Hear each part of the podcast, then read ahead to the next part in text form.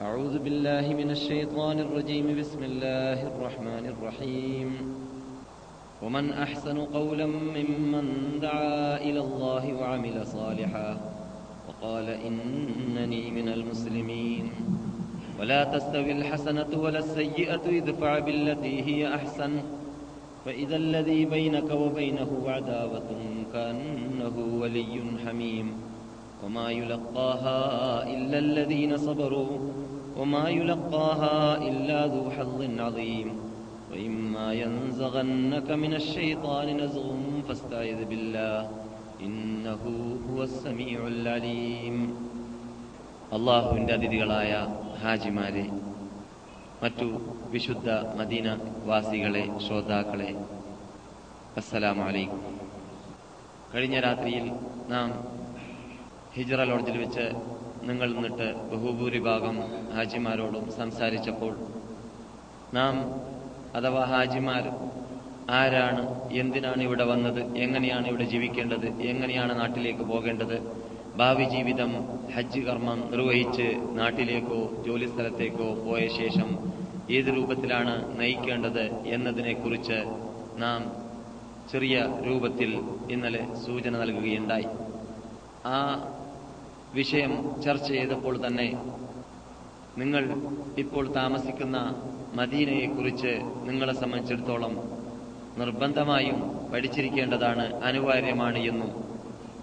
മദീനയെക്കുറിച്ച് പഠിക്കുക എന്നത് ഹജ്ജ് കർമ്മം നിർവഹിക്കാൻ വേണ്ടി നിങ്ങളെ റബ്ബുൽ ഇസത്ത് ക്ഷണിച്ച് വിളിച്ച് വിളിച്ച് വരുത്തിയപ്പോൾ അതിന്റെ പിന്നിൽ നിങ്ങളോട് അള്ളാഹു സമ്പാദിക്കാൻ പറഞ്ഞതായ സമ്പാദ്യത്തിന്റെ ഒരു ഭാഗം ആണ് എന്നും നാം പറഞ്ഞിരുന്നു. കാരണം പുതുമുഖങ്ങളെ പരിഗണിച്ചുകൊണ്ട് ഞാൻ ഇന്നലെ പറഞ്ഞ ചില കാര്യങ്ങളൊക്കെ ചിലപ്പോൾ മടക്കി പറഞ്ഞേക്കാൻ സാധ്യതയുണ്ട്. അതുകൊണ്ട് കേട്ടവർ മുഷിയരുത്.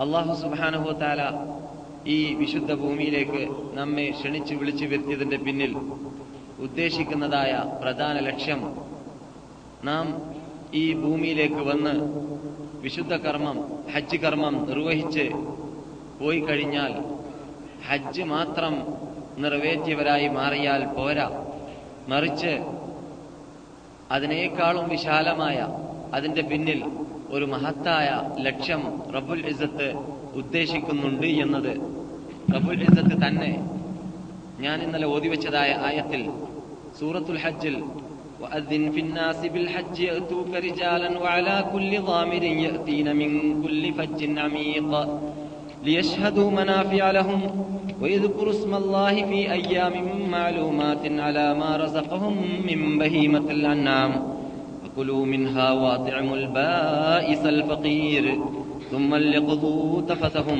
وليوفوا نذورهم وليطوفوا بالبيت العتيق എന്ന ആയത്ത് വിശദീകരിച്ചപ്പോൾ നാം പറയുകയുണ്ടായി ഈ വിശുദ്ധ ഭൂമിയിലേക്ക് നിങ്ങളെ റബ്ബുൽ ഇസത്ത് ക്ഷണിച്ചു വിളിച്ചു വരുത്തിയിട്ടുള്ളത് റബ്ബുൽ ഇസത്ത് കഹബ ദേവാലയത്തെ നിർമ്മിക്കാൻ വേണ്ടി തന്നെ ഖലീലുല്ലാഹ് ഇബ്രാഹിം നബി അലൈഹി സ്വലാമിനോട് കൽപ്പിച്ചപ്പോൾ പറഞ്ഞതായിരുന്നു എന്തിനാണ് ഇബ്രാഹിമെ ആ ഭക്തജനങ്ങൾ ഈ വിശുദ്ധ ഭൂമിയിലേക്ക് വരുന്നത്? അവരുടെ ഇഹപരലോക സമ്പാദ്യത്തെ കണ്ണുകൊണ്ട് കണ്ടറിഞ്ഞ് നേടിയെടുത്തിട്ട് അവർ അവരുടെ നാട്ടിലേക്ക് മുമ്പുള്ളതായ ഈമാനിനേക്കാളും ശക്തിയുള്ള ഈമാനിന്റെ ഉടമകളായിട്ട് പോകാൻ വേണ്ടിയാണ് എന്ന് നാം ഇന്നലെ മനസ്സിലാക്കിയതും പഠിച്ചതുമാണ്. ആ പ്രധാന ലക്ഷ്യം നിറവേറ്റിയവരാണോ ഇല്ലേ എന്ന ഒരു ആത്മപരിശോധന ഹാജിമാര് നടത്തേണ്ടതുണ്ട് എന്ന് നാം ഇന്നലെ പറഞ്ഞിരുന്നു. അങ്ങനെ അതിൽ വല്ല വീഴ്ച വരുത്തിയിട്ടുണ്ടെങ്കിൽ തീർച്ചയായിട്ടും റബ്ബുൽ ഇസത്തിന്റെ മുമ്പിൽ നാം മറുപടി പറയേണ്ടി വരുമെന്നതും നാം ഇന്നലെ പറഞ്ഞിരുന്നു. നാം ചെലവാക്കിയ എഴുപതിനായിരവും അൻപതിനായിരവും ലക്ഷവുമെല്ലാം ശരിക്ക് പ്രായോഗിക വർഷത്തിൽ വരണമെങ്കിൽ ഹജ്ജ് കർമ്മം മാത്രം നിർവഹിച്ചവരായാൽ പോരാ. ഹജ്ജ് കർമ്മം നിർവഹിക്കുക എന്ന് പറഞ്ഞാൽ റബ്ബിനെ ലക്ഷ്യം വെച്ചുകൊണ്ട് വരിക എന്നതാണ്. ഹജ്ജ് എന്ന് പറഞ്ഞാൽ റബ്ബിനെ ലക്ഷ്യം വെച്ചുകൊണ്ട് വന്നു കഴിഞ്ഞാൽ പിന്നെ ആ റബ്ബുമായി അവന് വിടവാങ്ങലില്ല. ആ റബ്ബുമായുള്ള ബന്ധം അറ്റുപോകലില്ല. ആ റബ്ബിന്റെ ഉത്തരവാദിത്വം നിറവേറ്റാതിരിക്കുക എന്ന ഒരു ഒരു ഒരു നിലവാരം ഒരു നിമിഷം അവന്റെ ജീവിതത്തിൽ ഉണ്ടാവാൻ പാടുള്ളതല്ല. അവനും റബ്ബുമായുള്ളതായ ബന്ധം ശക്തി ശക്തിയായി മാറി എന്നർത്ഥം. അതാണ് നാം ഇന്നലെ പറഞ്ഞത്. ഹജ്ജ് ചെയ്തതായ മുസൽമാൻ ഹജ്ജ് ചെയ്യാത്തവനേക്കാളും അള്ളാഹുവിന്റെ അടുക്കൽ ഒരു പടി ആ- ഇരിക്കവേ. നാം ചെയ്യുന്ന തെറ്റുകൾക്ക് റബ്ബുൽ ഇസത്തിന്റെ അടുക്കൽ തെറ്റ് എണ്ണത്തിൽ ഒന്നാണെങ്കിലും വണ്ണത്തിൽ കട്ടുകൂടിയതായിരിക്കുമെന്ന കാര്യം നാം ശ്രദ്ധിക്കേണ്ടതാണ്. നമ്മുടെ ശ്രദ്ധയിൽ ഉണ്ടായിരിക്കേണ്ടതാണ് അതിന് നാം ഇന്ന- ഇന്നലെ ഉദാഹരണവും പറഞ്ഞു. ബദരീങ്ങൾ അള്ളാഹുവിലേക്ക് അടുത്തവരായതുകൊണ്ട് അവരിൽ നിന്നിട്ട് ചെറിയ വീഴ്ച വന്നപ്പോൾ അത് അള്ളാഹു ഭീമമായ വീഴ്ചയാക്കി മനസ്സിലാക്കിയിട്ട് ഖുർആാനിൽ ക്യാമത്ത് നാൾ വരേക്കും അവർ ആക്ഷേപിച്ചുകൊണ്ട് ഉഹദ് എന്തുകൊണ്ട് നബിയുടെ പിന്നിൽ നിങ്ങൾ അണിനിരന്നില്ല പെട്ടെന്ന് നിങ്ങൾ എന്തുകൊണ്ട് നബി മരിച്ചു എന്ന കിംബദന്തി കേട്ടപ്പോൾ ഓടിപ്പോയി എന്ന് ചോദിച്ചുകൊണ്ട് ബദരീങ്ങൾ അള്ളാഹു ആക്ഷേപിച്ച ആയത്ത് ലോക മുസ്ലിങ്ങൾ ക്യാമത്ത് നാൾ വരെ ഓതിക്കൊണ്ടേയിരിക്കുന്നു. എന്താ സംഭവിച്ചത്? ബദരീങ്ങളുടെ പ്രാധാന്യം നഷ്ടപ്പെട്ടതല്ല. മറിച്ച് ബദരീങ്ങൾ അള്ളാഹുലേക്ക് അടുത്തവരായതുകൊണ്ട് അടുത്തവർ ചെയ്യുന്ന തെറ്റിന്ന് അള്ളാഹുവിന്റെ അടുക്കൽ അത് ഏറ്റവും ചെറുതാണെങ്കിലും കട്ടിക്കൂടിയതാണ് എന്നത് മനസ്സിലാക്കാൻ വേണ്ടിയാണ് ഞാനത് ഇന്നലെ പറഞ്ഞത്. നമുക്ക് വളരെ സ്നേഹമുള്ളതായ ഒരു വ്യക്തി നമ്മെ ശകാരിക്കലും നമുക്ക് യാതൊരു ബന്ധമില്ലാത്ത ഒരു വ്യക്തി നമ്മെ ചീത്ത പറയലുമായിട്ട് നാം താരതമ്യേന നോക്കുകയാണെങ്കിൽ ബന്ധമില്ലാത്ത വ്യക്തി നമ്മെ പുളിച്ച ചീത്ത പറഞ്ഞാൽ തന്നെ നിമിഷം കൊണ്ട് നാം മറന്നു പോകുന്നതാണ് ബന്ധമുള്ള വ്യക്തി നമ്മെ വല്ലതും പറഞ്ഞാൽ ചീത്ത ആവേണമെന്നില്ല. നിനക്ക് തിരിഞ്ഞില്ല നിനക്ക് മനസ്സിലായില്ല എന്ന വാക്ക് പോലും പറഞ്ഞാൽ ബന്ധവും കട്ടി ശക്തിയും കൂട- കൂട്- കൂടുതലുള്ള ഒരു വ്യക്തിയാണ് ആ വാക്ക് പറഞ്ഞതെങ്കിൽ മരണം വരെ അദ്ദേഹം എന്നെ കുറിച്ചത് പറഞ്ഞല്ലോ എന്ന് നാം ഓർക്കാറുണ്ട്. ഇത് മനസ്സിലാവാൻ വേണ്ടി മാത്രം പറയുന്നതാണ്. എന്നല്ലാതെ അള്ളാഹുവിനോട് ഒരു ഉദാഹരണത്തെയും തുല്യപ്പെടുത്താൻ പാടുള്ളതല്ല. അങ്ങനെ തുല്യപ്പെടുത്താൻ വേണ്ടി പറയുന്നതുമല്ല.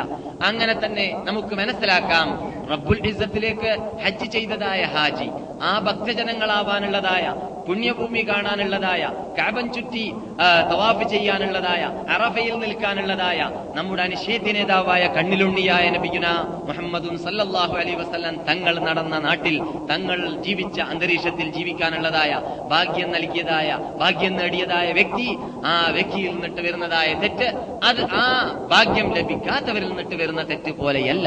അവൻ ചെയ്യുന്ന തെറ്റ് എണ്ണത്തിലൊന്നാണെങ്കിലും റബ്ബുൽ ഇസ്സത്തിന്റെ അടുക്കൽ വണ്ണത്തിൽ കെട്ടിക്കൂടിയതാണ് എന്ന വാർത്ത നാം ഓർത്തിരിക്കേണ്ടതാണ്. അതുകൊണ്ട് തന്നെയാണ് നാം എപ്പോഴും ഹാജിമാരോട് പറയാറുണ്ട് ഹാജിമാരെ നിങ്ങൾ മുസൽമാന്മാരായി ജീവിച്ചാൽ പോരാ നിങ്ങൾ ഹാജിയാരായിട്ട് ജീവിക്കണം. മുസൽമാനായിട്ട് മുസ്ലിങ്ങളെല്ലാവരും ഹജ്ജ് ചെയ്യാത്തവരും ജീവിക്കുന്നുണ്ട്. ഹജ്ജ് ചെയ്തതായ മുസൽമാൻ ഹാജിയാരായ മുസൽമാനായിട്ട് ജീവിക്കേണ്ടതാണ് എന്ന് നാം പറയാനും പറയാറുണ്ട്. ഹാജിമാരായ മുസ്ലിമായി ജീവിക്കുക എന്ന് പറഞ്ഞാൽ ഹജ്ജ് ചെയ്ത ചെയ്തവൻ അള്ളാഹുലേക്ക് ഒരു പടി അടുത്തവനാണ്. എന്നിരിക്കുമ്പോൾ അവൻ ചെയ്യുന്നതായ പാപം അള്ളാഹുവിന്റെ അടുക്കൽ കെട്ടിക്കൂടിയതാണ്. അതേപോലെ തന്നെ അവൻ ചെയ്യുന്നതായ സൽക്കർമ്മത്തിനും അള്ളാഹുവിന്റെ അടുക്കൽ വില കൂടുതലും ആണ് എന്ന വാർത്ത ആചാര്യരുടെ ശ്രദ്ധയിൽ ഉണ്ടായിരിക്കേണ്ടതാണെന്ന് നാം ഇന്നലെ സംസാരിച്ച സംസാരത്തിന്റെ രത്ന ചുരുക്കം മാത്രമാണ്. എന്നാൽ നാം ഇന്നലെ സംസാരിച്ച കൂട്ടത്തിൽ പറയുകയുണ്ടായി ആജിമാരാകുന്ന ഭക്തജനങ്ങൾ ഈ വിശുദ്ധ ഭൂമിയിൽ താമസിക്കുന്ന കാലയളവിൽ അവരിവിടെ ജീവിക്കുന്ന ജീവിക്കേണ്ടതായ പ്രധാന ലക്ഷ്യമായിട്ട് അവർ ഗണിക്കുന്നതിൽ പെട്ടതാണ് മദീനയിൽ താമസിക്കുമ്പോൾ മദീനയെ കുറിച്ച് പഠിക്കുക എന്നത് എന്ന് നാം ഇന്നലെ പറഞ്ഞു. മുമ്പ് പഠിച്ചവരാണെങ്കിൽ പഠിപ്പിനെ പുതുക്കുകയും പഠിക്കാത്തവരാണെങ്കിൽ പുതുതായി പഠിക്കുകയും ചെയ്യൽ അനിവാര്യമാണ്. അതുകൊണ്ട് തന്നെ ഹാജിമാരോട് അള്ളാഹു സുബാനുത്താല ഹജ്ജിന് വേണ്ടി വന്നപ്പോൾ ഉദുക്കുറുള്ള എന്ന് അള്ളാഹു പലയിടത്തും പറഞ്ഞിട്ടുണ്ട്. നിങ്ങൾ സ്മരിക്കേണ്ടതുണ്ട്. നിങ്ങൾ മറന്നുപോയതായ കാര്യങ്ങളെ വീണ്ടും അനുസ്മരിക്കേണ്ടതുണ്ട് എന്നാണ് അതിനർത്ഥം. മുമ്പ് നമുക്ക് കഴിഞ്ഞു പോയതായ പല സംഭവങ്ങൾ കഥന കഥകൾ ചരിത്രങ്ങൾ ഹിസ്റ്ററികൾ നമ്മുടെ പ്രസ്ഥാനത്തെ കുറിച്ച് നമ്മുടെ നേതാക്കളെ കുറിച്ച് നമ്മുടെ അനിഷേധ്യ നേതാവിനെ കുറിച്ച് നമ്മെ കുറിച്ച് നമ്മുടെ ഈമാനിനെ കുറിച്ച് ഈമാനിന് വളർച്ചയുണ്ടാക്കുന്ന മാർഗത്തെ കുറിച്ച് ഇതെല്ലാം ഇതെല്ലാം നമുക്ക് ഈ നാട്ടിൽ നിന്നിട്ട് പഠിക്കാൻ സാധിക്കുന്നത് പോലെ ലോകത്തുനിന്ന് എവിടെ വെച്ചിട്ടും പഠിക്കാൻ സാധിക്കുന്നതല്ല. അതുകൊണ്ട് തന്നെയായിരുന്നു ഹാജിമാരോട് ലിയശ്ഹദൂ മനാഫിയ അവരുടെ ഹാജിമാരുടെ ഇഹപരലോക സമ്പാദ്യങ്ങളെ കണ്ണുകൊണ്ട് കണ്ടറിഞ്ഞിട്ട് നേടിയെടുക്കാൻ വേണ്ടിയാണ് ഹാജിമാരെ നിങ്ങൾ ഇവിടെ വന്നിട്ടുള്ളത് എന്നും. മറ്റൊരിടത്ത് നിങ്ങൾ നേടിയെടുക്കുക സമ്പാദിക്കുക ഹാജിമാരെ. നിങ്ങൾക്ക് സമ്പാദിക്കാൻ ഏറ്റവും പറ്റിയത് അത് തക്കുവയാണ് അത് ലോകത്ത് എവിടെയും ലഭിക്കുന്നതല്ല. ഇവിടെ ലഭിക്കുന്നത് പോലെ ലഭിക്കുന്നതല്ല. എവിടെ നിന്ന് വെച്ചിട്ട് നിങ്ങൾ തക്കോ ചെയ്താലും മക്കയിൽ വെച്ചിട്ട് നിങ്ങൾ തക്കോ ചെയ്തവരെ പോലെയാവുന്നതല്ല. മക്കയിൽ വെച്ചിട്ട് നിങ്ങൾ തവാഫ് ചെയ്യുന്ന വേളയിൽ നിങ്ങൾക്ക് ഓർക്കാൻ സാധിക്കുന്നു നിങ്ങളുടെ അനുശയത്തിന് നേതാവായ കണ്ണായ കരളായ ഹൃദയമായ നബിയുന മുഹമ്മദും സല്ലാഹു അലൈ വസല്ലം തങ്ങൾക്ക് ആയിരത്തി നാനൂറ് വർഷങ്ങൾക്ക് മുമ്പ് ഇതേ കാബെ- കാബെ- കാബയുടെ മുമ്പിൽ വെച്ചിട്ട് രണ്ടറക്കാത്ത് നമസ്കരിക്കാൻ സാധിച്ചിരുന്നില്ല. നമസ്കരിക്കാൻ വേണ്ടിയിട്ട് സുജൂദിന് പോയ വേളയിൽ ഒട്ടകത്തിന്റെ കുടൽമാല കൊണ്ടുവന്നിട്ട് ഇസ്ലാമിന്റെ ശത്രുക്കളായ ആനത്തടിയന്മാർ വലിച്ചെറിഞ്ഞതായ വാർത്ത തവാഫ് ചെയ്യുന്ന വേളയിൽ നമുക്ക് സ്മരിക്കാൻ സാധിച്ചു. അത്രയും കഷ്ടപ്പെട്ട് വേദന കൊണ്ട് യാതനകളും വേദനകളും മർദ്ദനങ്ങളും അനുഭവിച്ചുകൊണ്ടായിരുന്നു. ഒരു കാലഘട്ടത്തിന്റെ അനുശേദ നേതാവ് ഈ വിശുദ്ധ ഭൂമിയിൽ വെച്ചിട്ട് രണ്ടറക്കാത്ത് നമസ്കരിക്കാൻ പാടുപെട്ടിരുന്നത്. അവിടെ പള്ളി കെട്ടിയിരുന്നില്ല.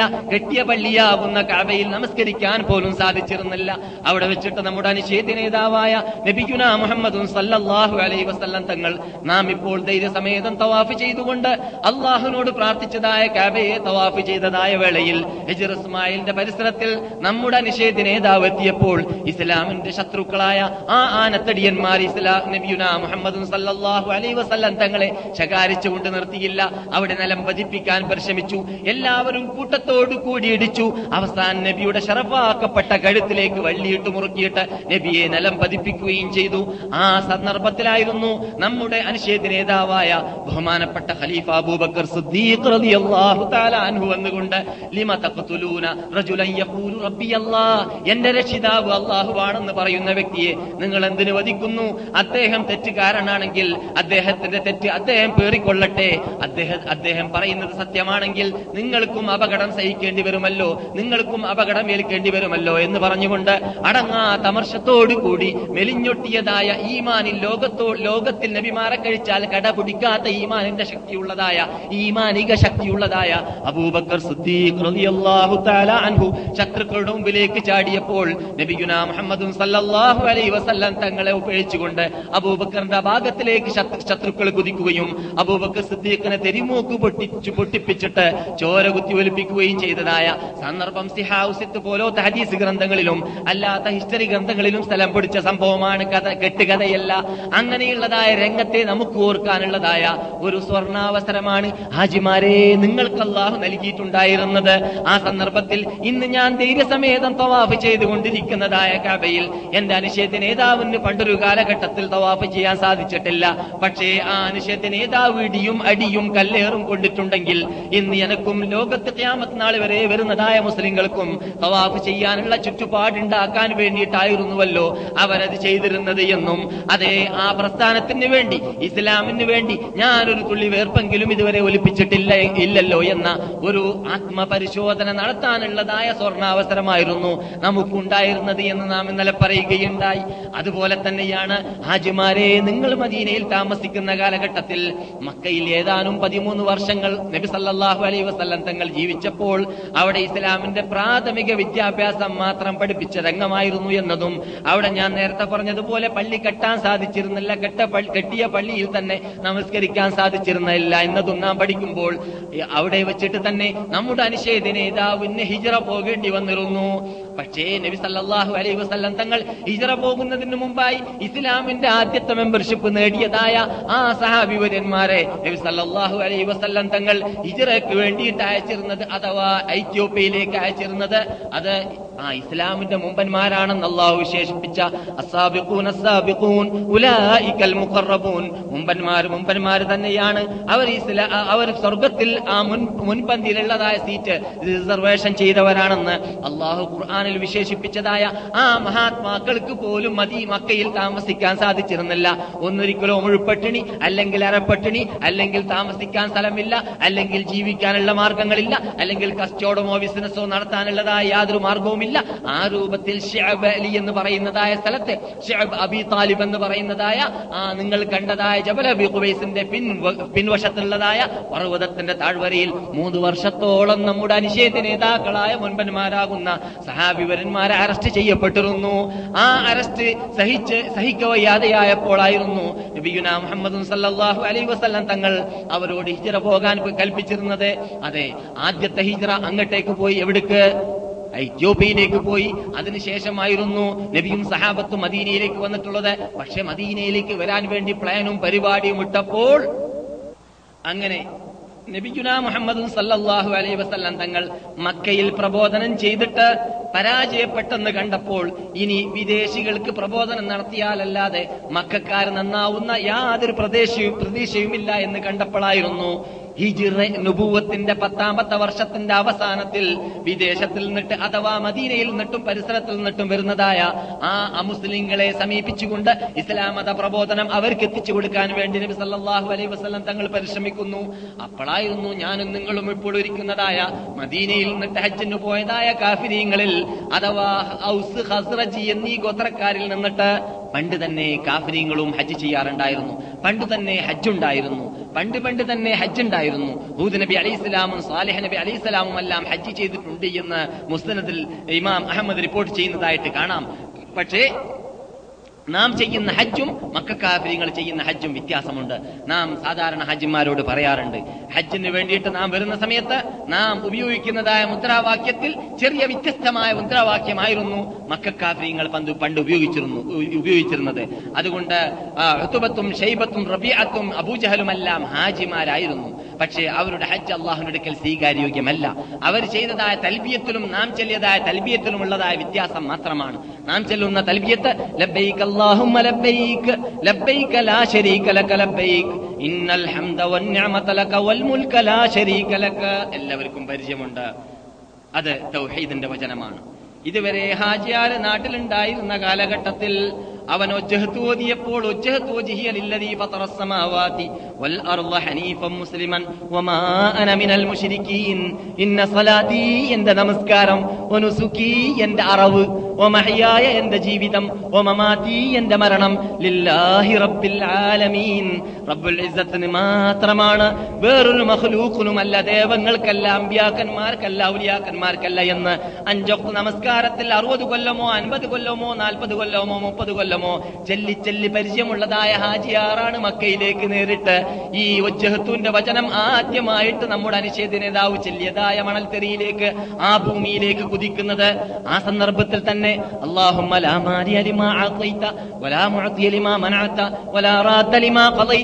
നീ കൊടുത്തതിനെ തടയുന്നവനില്ല നീ തടഞ്ഞതിനെ കൊടുക്കുന്നവനില്ല എന്ന് എല്ലാ അഞ്ചൊക്ത് നമസ്കാര ശേഷവും പ്രാർത്ഥിച്ചതായ ഹാജിയാര്.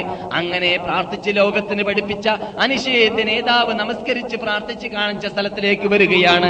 ആ വരുന്ന വേളയിൽ അതേ ഹാജിയാർ നാട്ടിൽ നിന്നിട്ട് അഞ്ചൊക്കെ നമസ്കാരത്തിലൂടെ പതിനേഴ് പ്രാവശ്യം ദിവസത്തിൽ നിന്നെ മാത്രമേ ഞങ്ങൾ ആരാധിക്കുകയുള്ളൂ. നിന്നോട് മാത്രമേ ഞങ്ങൾ സഹായ അഭ്യർത്ഥന നടത്തുകയുള്ളൂ എന്ന് സമ്മതിച്ചുകൊണ്ട് പതിനേഴ് പ്രാവശ്യം നിർബന്ധമായിട്ട് ചെല്ലിയതായ ഹാജിയാർ ആ ഹജ്ജ് ചെയ്യാൻ വേണ്ടി വരുമ്പോൾ ആ വചനം ആദ്യമായി പഠിപ്പിച്ചതായ ഭൂമിയിലേക്ക് വരുമ്പോൾ ലോക മുസ്ലിങ്ങളിൽ നിന്നിട്ട് ഹജ്ജിന് വരുന്നതായ ഹാജിമാരോട് റബ്ബുൽ ഇസ്സത്ത് കൽപ്പിച്ചത് എന്തായിരുന്നു? ഇതുവരെ നിങ്ങൾ ഈ കഴവയോട് കൂറ് കാട്ടാൻ വേണ്ടി പറഞ്ഞതായ വചനങ്ങൾ ഉണ്ടുവല്ലോ പ്രാർത്ഥനകൾ ഉണ്ടുവല്ലോ അതിന്റെ എല്ലാം രത്നച്ചുരുക്കമാണ് നിങ്ങൾ ഈ ഭൂമിയിൽ കാൽ വെക്കുമ്പോൾ ആദ്യം ചെല്ലേണ്ടത്. അതെന്താണ് ലബൈക് ലബ്ബൈക്. നിന്റെ കൽപ്പന മാത്രമേ ഞങ്ങൾ അനുസരിച്ച് വരുന്നുള്ളൂ. നിന്റെ കൂടെ ഒരു കൂറുകാരും ഞങ്ങൾക്കില്ല. ലാ ഹംദ നീയാണ് സുത്യർഹൻ നീയാണ് അനുഗ്രഹത്തിന്റെ ഉടമ. വൽ മുൽക്ക് നിനക്കാണ് എല്ലാ രാജധികാരം. ഇവിടെ ഏത് സാധനത്തിന്റെയും മാലിക്ക നീയല്ലാതെ മറ്റൊരു സാധനവും ഒരു ശക്തിയുമില്ല എന്ന തൗഹീദിന്റെ വചനമാണ് ആദ്യമായിട്ട് ചെല്ലുന്നത്. പക്ഷെ മക്കാരോ ഇതുവരെ ചെല്ലി. അതിനപ്പുറമോ അവർ ചെല്ലിയത് എന്തായിരുന്നു റബ്ബേ നിനക്ക് കൂറുകാരില്ല നിനക്ക് കൂട്ടുകാരില്ല നിനക്ക് പങ്കാളികളില്ല. എന്നീ വാക്ക് ഇതുവരെ മക്കാരെ ചൊല്ലി. നിങ്ങൾ കേട്ടുകൊണ്ടിരിക്കുന്നത് സിഹാസ്യത്തിൽ വലിയ വലിയ നാം ബഹുമാനിക്കുന്ന ആദരിക്കുന്ന ബുഹാരി മുസ്ലിം ഇബ്നു മാജ നസായി തുർമുതി പോലത്തതായ ഹദീസ് ഗ്രന്ഥങ്ങളിൽ സ്ഥലം പിടിച്ചതായ കാര്യങ്ങളാണ് നമ്മുടെ പോക്കറ്റിൽ നിന്നിട്ട് പറയുന്നതല്ല. ഒറിജിനൽ അഹ്ലുസുനത്തുൽ ജമാഅത്തിന്റെ ആശയാദർശങ്ങളെ ലോകത്തിൽ പ്രച- പ്രചരിപ്പിച്ചതായ നമ്മുടെ അനിഷേധ നേതാക്കളായ ഇമാം മുഹമ്മദ് ബിൻ ഇദ്രീസ് ഷാഫി റഹ്മത്തുള്ളാഹി അലൈഹി ഇമാം അഹ്മദ് ബിൻ ഹംബൽ റഹ്മത്തുള്ളാഹി അലൈഹി ഇമാം നുഅ്മാൻ ബിൻ സാബിത് അബൂ ഹനീഫത്തുൽ കൂഫി റഹ്മത്തുള്ളാഹി അലൈഹി ഇമാം മാലിക് ബിൻ അനസ് അൽ റഹ്മത്തുള്ളാഹി അലൈഹി പോലോത്തതായ മഹാത്മാക്കൾ ലോകത്തിന്റെ മുമ്പിൽ പഠിപ്പിച്ചതും അവരെല്ലാം ഹജ്ജിന്റെ ബാബുകൾ അവരവരുടെ ഗ്രന്ഥങ്ങളിൽ ആധികാരിക ഗ്രന്ഥങ്ങളിൽ അവരോ അവരുടെ തിൽമീസമാരോ കുറിച്ചപ്പോൾ റിക്കാർഡാക്കിയതായ വാർത്തകളാണ് നിങ്ങൾ കേട്ടുകൊണ്ടിരിക്കുന്നത് എന്റെ പോക്കറ്റിൽ നിന്നിട്ടല്ല. കാഫ്രീങ്ങളും തൽബിയത്ത് ചെല്ലിയിരുന്നു. കാഫ്രീങ്ങൾ തൽബിയത്ത് ചെല്ലിയപ്പോൾ മുസ്ലിങ്ങൾ ചെല്ലുന്ന തൽബിയത്തിൽ ചെറിയ വ്യത്യാസമുണ്ട്. അതെന്താണ്? ലബ്ബൈക്ക് അല്ലാഹുമ്മ ലബ്ബൈക്ക് ലബ്ബൈക്ക് ലാ ശരീക ലക ഹംദ വന്നിഅമത ലക എന്ന് പറയുന്നതിന് മുമ്പ് ഇല്ലാ ശരീകൻ ഹുവ ലക തംലികുഹു വമാ മലക എന്ന് പറയാറുണ്ടായിരുന്നു. അത് നാം പറഞ്ഞില്ല. അതുകൊണ്ട് നാം മുഹമ്മദ് ആജിയാകുന്നു. അബൂജഹൽ ആജിയാറാവുന്നില്ല. അബൂജഹലോ ഹജ്ജ് ചെയ്തിട്ടുണ്ട്. ഋതുബത്തോ ഷെയ്ബത്തോ റബിയത്തോ എല്ലാവരും ഹജ്ജ് ചെയ്തിട്ടുണ്ട്. അവരൊന്നും ആജിയാറല്ല. എന്താ തകരാറ് വന്നത്? ഈ പറഞ്ഞ തൽബീയത്തിലുള്ള വ്യത്യാസമാണ്. നാം പറയുന്നു നമുക്ക് അള്ളാഹു അല്ലാതെ വേറെ നാഥനില്ല ആരാധ്യനില്ല സഹായിയില്ല ഞങ്ങൾ അള്ളാഹുവിനോടല്ലാതെ വേറെ ആരോടും പ്രാർത്ഥിക്കുകയില്ല ചോദിക്കുകയില്ല പങ്കാളി അവനില്ല ആരും തന്നെ ഇല്ല ബിംബങ്ങളുമില്ല മക്കാര് സ്ഥാപിച്ച കാപത്തിന്റെ അകത്തുണ്ടായിരുന്ന ഇബ്രാഹിം നബിയും ഇസ്മായിൽ നബിയും ഞങ്ങളുടെ നേതാക്കളായിരുന്നു. അനിഷേധ്യ നേതാക്കളായിരുന്നു. സ്വർണത്തിന്റേതാണെന്ന് കത്തി എന്ന് പറഞ്ഞിട്ട് ഞങ്ങൾ പള്ളയിൽ കുത്തുന്നവരല്ല. അള്ളാന്റേതാണ് ആ അമ്പ്യാക്കന്മാർ എന്ന് പറഞ്ഞിട്ട് ആ അമ്പ്യാക്കന്മാരെ നിങ്ങൾ പൂജിച്ചതുപോലെ ഞങ്ങൾ പൂജിക്കുകയില്ല. അതിനു വേണ്ടി എല്ലാ റബ്ബേ ഞങ്ങൾ ഇവിടെ വന്നിട്ടുള്ളത്. ആ മക്കാരോട് അങ്ങനെ പൂജിച്ചതുകൊണ്ട് നിങ്ങൾ കാഫറാണെന്ന് പറഞ്ഞിട്ട് നിങ്ങ അവരെ മക്കയിൽ നിന്നിട്ട് നീ പുറത്താക്കിയത് കൊണ്ട് ഞങ്ങൾക്ക് ഇപ്പോൾ മക്കയിൽ അഡ്മിഷൻ തന്നിട്ടുള്ളത് കൊണ്ട് പ്രവേശനം നൽകിയിട്ടുള്ളത് കൊണ്ട് വിസ തന്നിട്ടുള്ളത് കൊണ്ട് ഇതിന്റെ അധികാരന്മാർ അധികാരസ്ഥർ ഞങ്ങളായത് അവരുടെ തൽബിയത്ത് ഞങ്ങൾ ചെല്ലാത്തത് കൊണ്ടാണ് അവരുടെ തൽബിയത്തിൽ ഞങ്ങൾ പങ്കാളികളായിട്ട് സാധാരണ പ്രാർത്ഥിച്ചിരുന്നതായ ദേവങ്ങളാകുന്ന ഇബ്രാഹിം നബിന്റെ ബിംബമോ ഇസ്മായിൽ നബിന്റെ ബിംബമോ ലാത്തയുടെ ബിംബമോ ഉബറുല്ലാലയുടെ ബിംബമോ അല്ലെങ്കിൽ അതുപോലത്തതായ ഞങ്ങൾ സാധാരണ നിന്റെ കൂടെ പങ്കാളികളായിട്ട് ഉപദേവങ്ങളായിട്ട് രോഗം മാറ്റാൻ ബിംബങ്ങൾ രോഗം മാറ്റാൻ ആൾക്കാർ ആൾക്കാര് അല്ലെങ്കിൽ ആവശ്യങ്ങൾ നിറവേറ്റാൻ പിന്നെ ചില ഉപദേവങ്ങൾ അത് ഞങ്ങൾ ഉപേക്ഷിക്കുകയില്ല രക്ഷിതാവേ എന്ന് മക്ക മക്കാര് പറഞ്ഞു. അത് ഞങ്ങൾ ഉപേക്ഷിക്കുന്നതല്ല.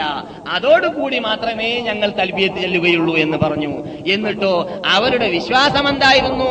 അടിവരയിട്ട് മനസ്സിലാക്കണം. മുസ്ലിം ലോകത്തിൽ നിന്നിട്ട് ഹജ്ജ് ചെയ്യാൻ വരുന്നവരുടെ ശ്രദ്ധയിൽ പെടുത്തണമെന്ന് അള്ളാഹ്ക്ക് നിർബന്ധമുണ്ട് എന്നത് ഹാജിമാരെ നിങ്ങൾ പരിഗണിക്കേണ്ടതുണ്ട്. ഖേദകരമെന്ന് പറയട്ടെ ഹജ്ജിന്റെ ആയത്തുകളിൽ നിന്നിട്ട് ഇത്തരം അർത്ഥഗാംഭീര്യതയുള്ളതായ ആയത്തുകളെ ബഹുഭൂരിപക്ഷം ഹാജിമാര് മനസ്സിലാക്കാറില്ല. മിക്ക പണ്ഡിതന്മാരും കൊടുക്കാറുമില്ല.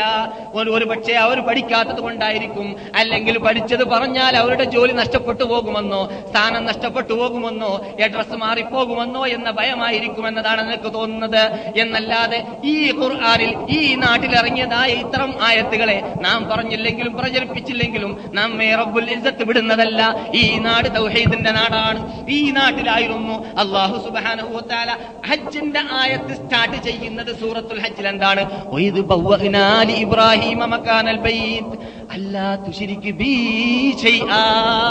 ഇബ്രാഹിം നബി അലൈഹി സ്വലാമിനോട് കഅബ സ്ഥാപിക്കാൻ വേണ്ടിയിട്ട് റബ്ബുൽ ഇസ്സത്ത് കൽപ്പിച്ച സന്ദർഭത്തെ ലോകമേ മുസ്ലിങ്ങളെ നിങ്ങൾ സ്മരിക്കുക. ഹാജിമാരെ നിങ്ങൾ സ്മരിക്കുക.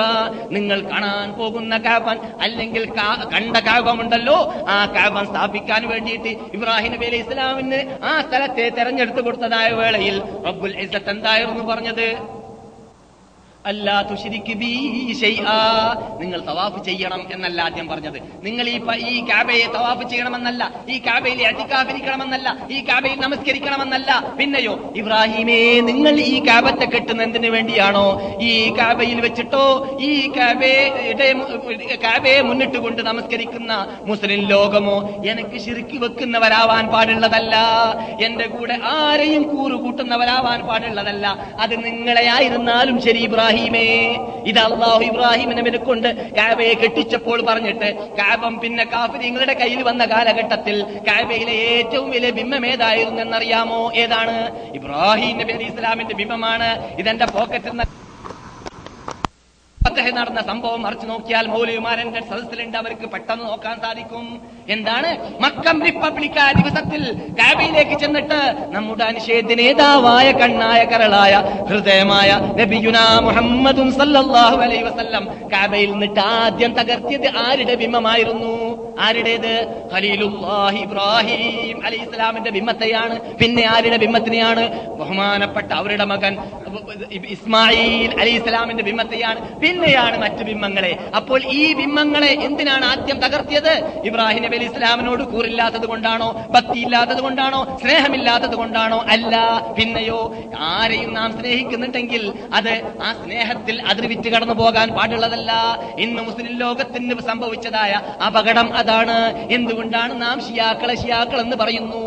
ഒന്നിനും കൊള്ള കൊള്ളരുതാത്ത നാം തള്ളിക്കളയുന്നതായ നീചകൃത്യത്തിന്റെ ഉടമകളായിട്ട് നാം അവരെന്തുകൊണ്ട് ഗണിക്കുന്നു ഷിയാക്കളെ? അവർ ചെയ്ത തെറ്റെന്തായിരുന്നു? അവർ ചെയ്ത തെറ്റ് മറ്റൊന്നുമില്ല.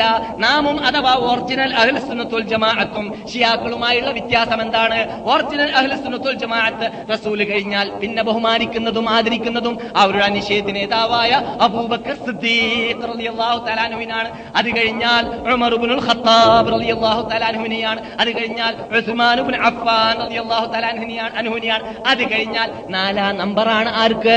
ബഹുമാനപ്പെട്ട അലി ഇബ്നു അബി താലിബ് റസൂലുള്ളാഹിന്റെ അനുജനും റസൂലുള്ളാഹി സല്ലല്ലാഹു അലൈഹി വസല്ലം തങ്ങളുടെ മരുമകനുമായ അലി. പക്ഷേ അവരോ അങ്ങനെയല്ല. റസൂൽ കഴിഞ്ഞാൽ പിന്നെ അവർ ബഹുമാനിക്കുന്നത് ആരെയാണ്? അലിജിനെയാണ്.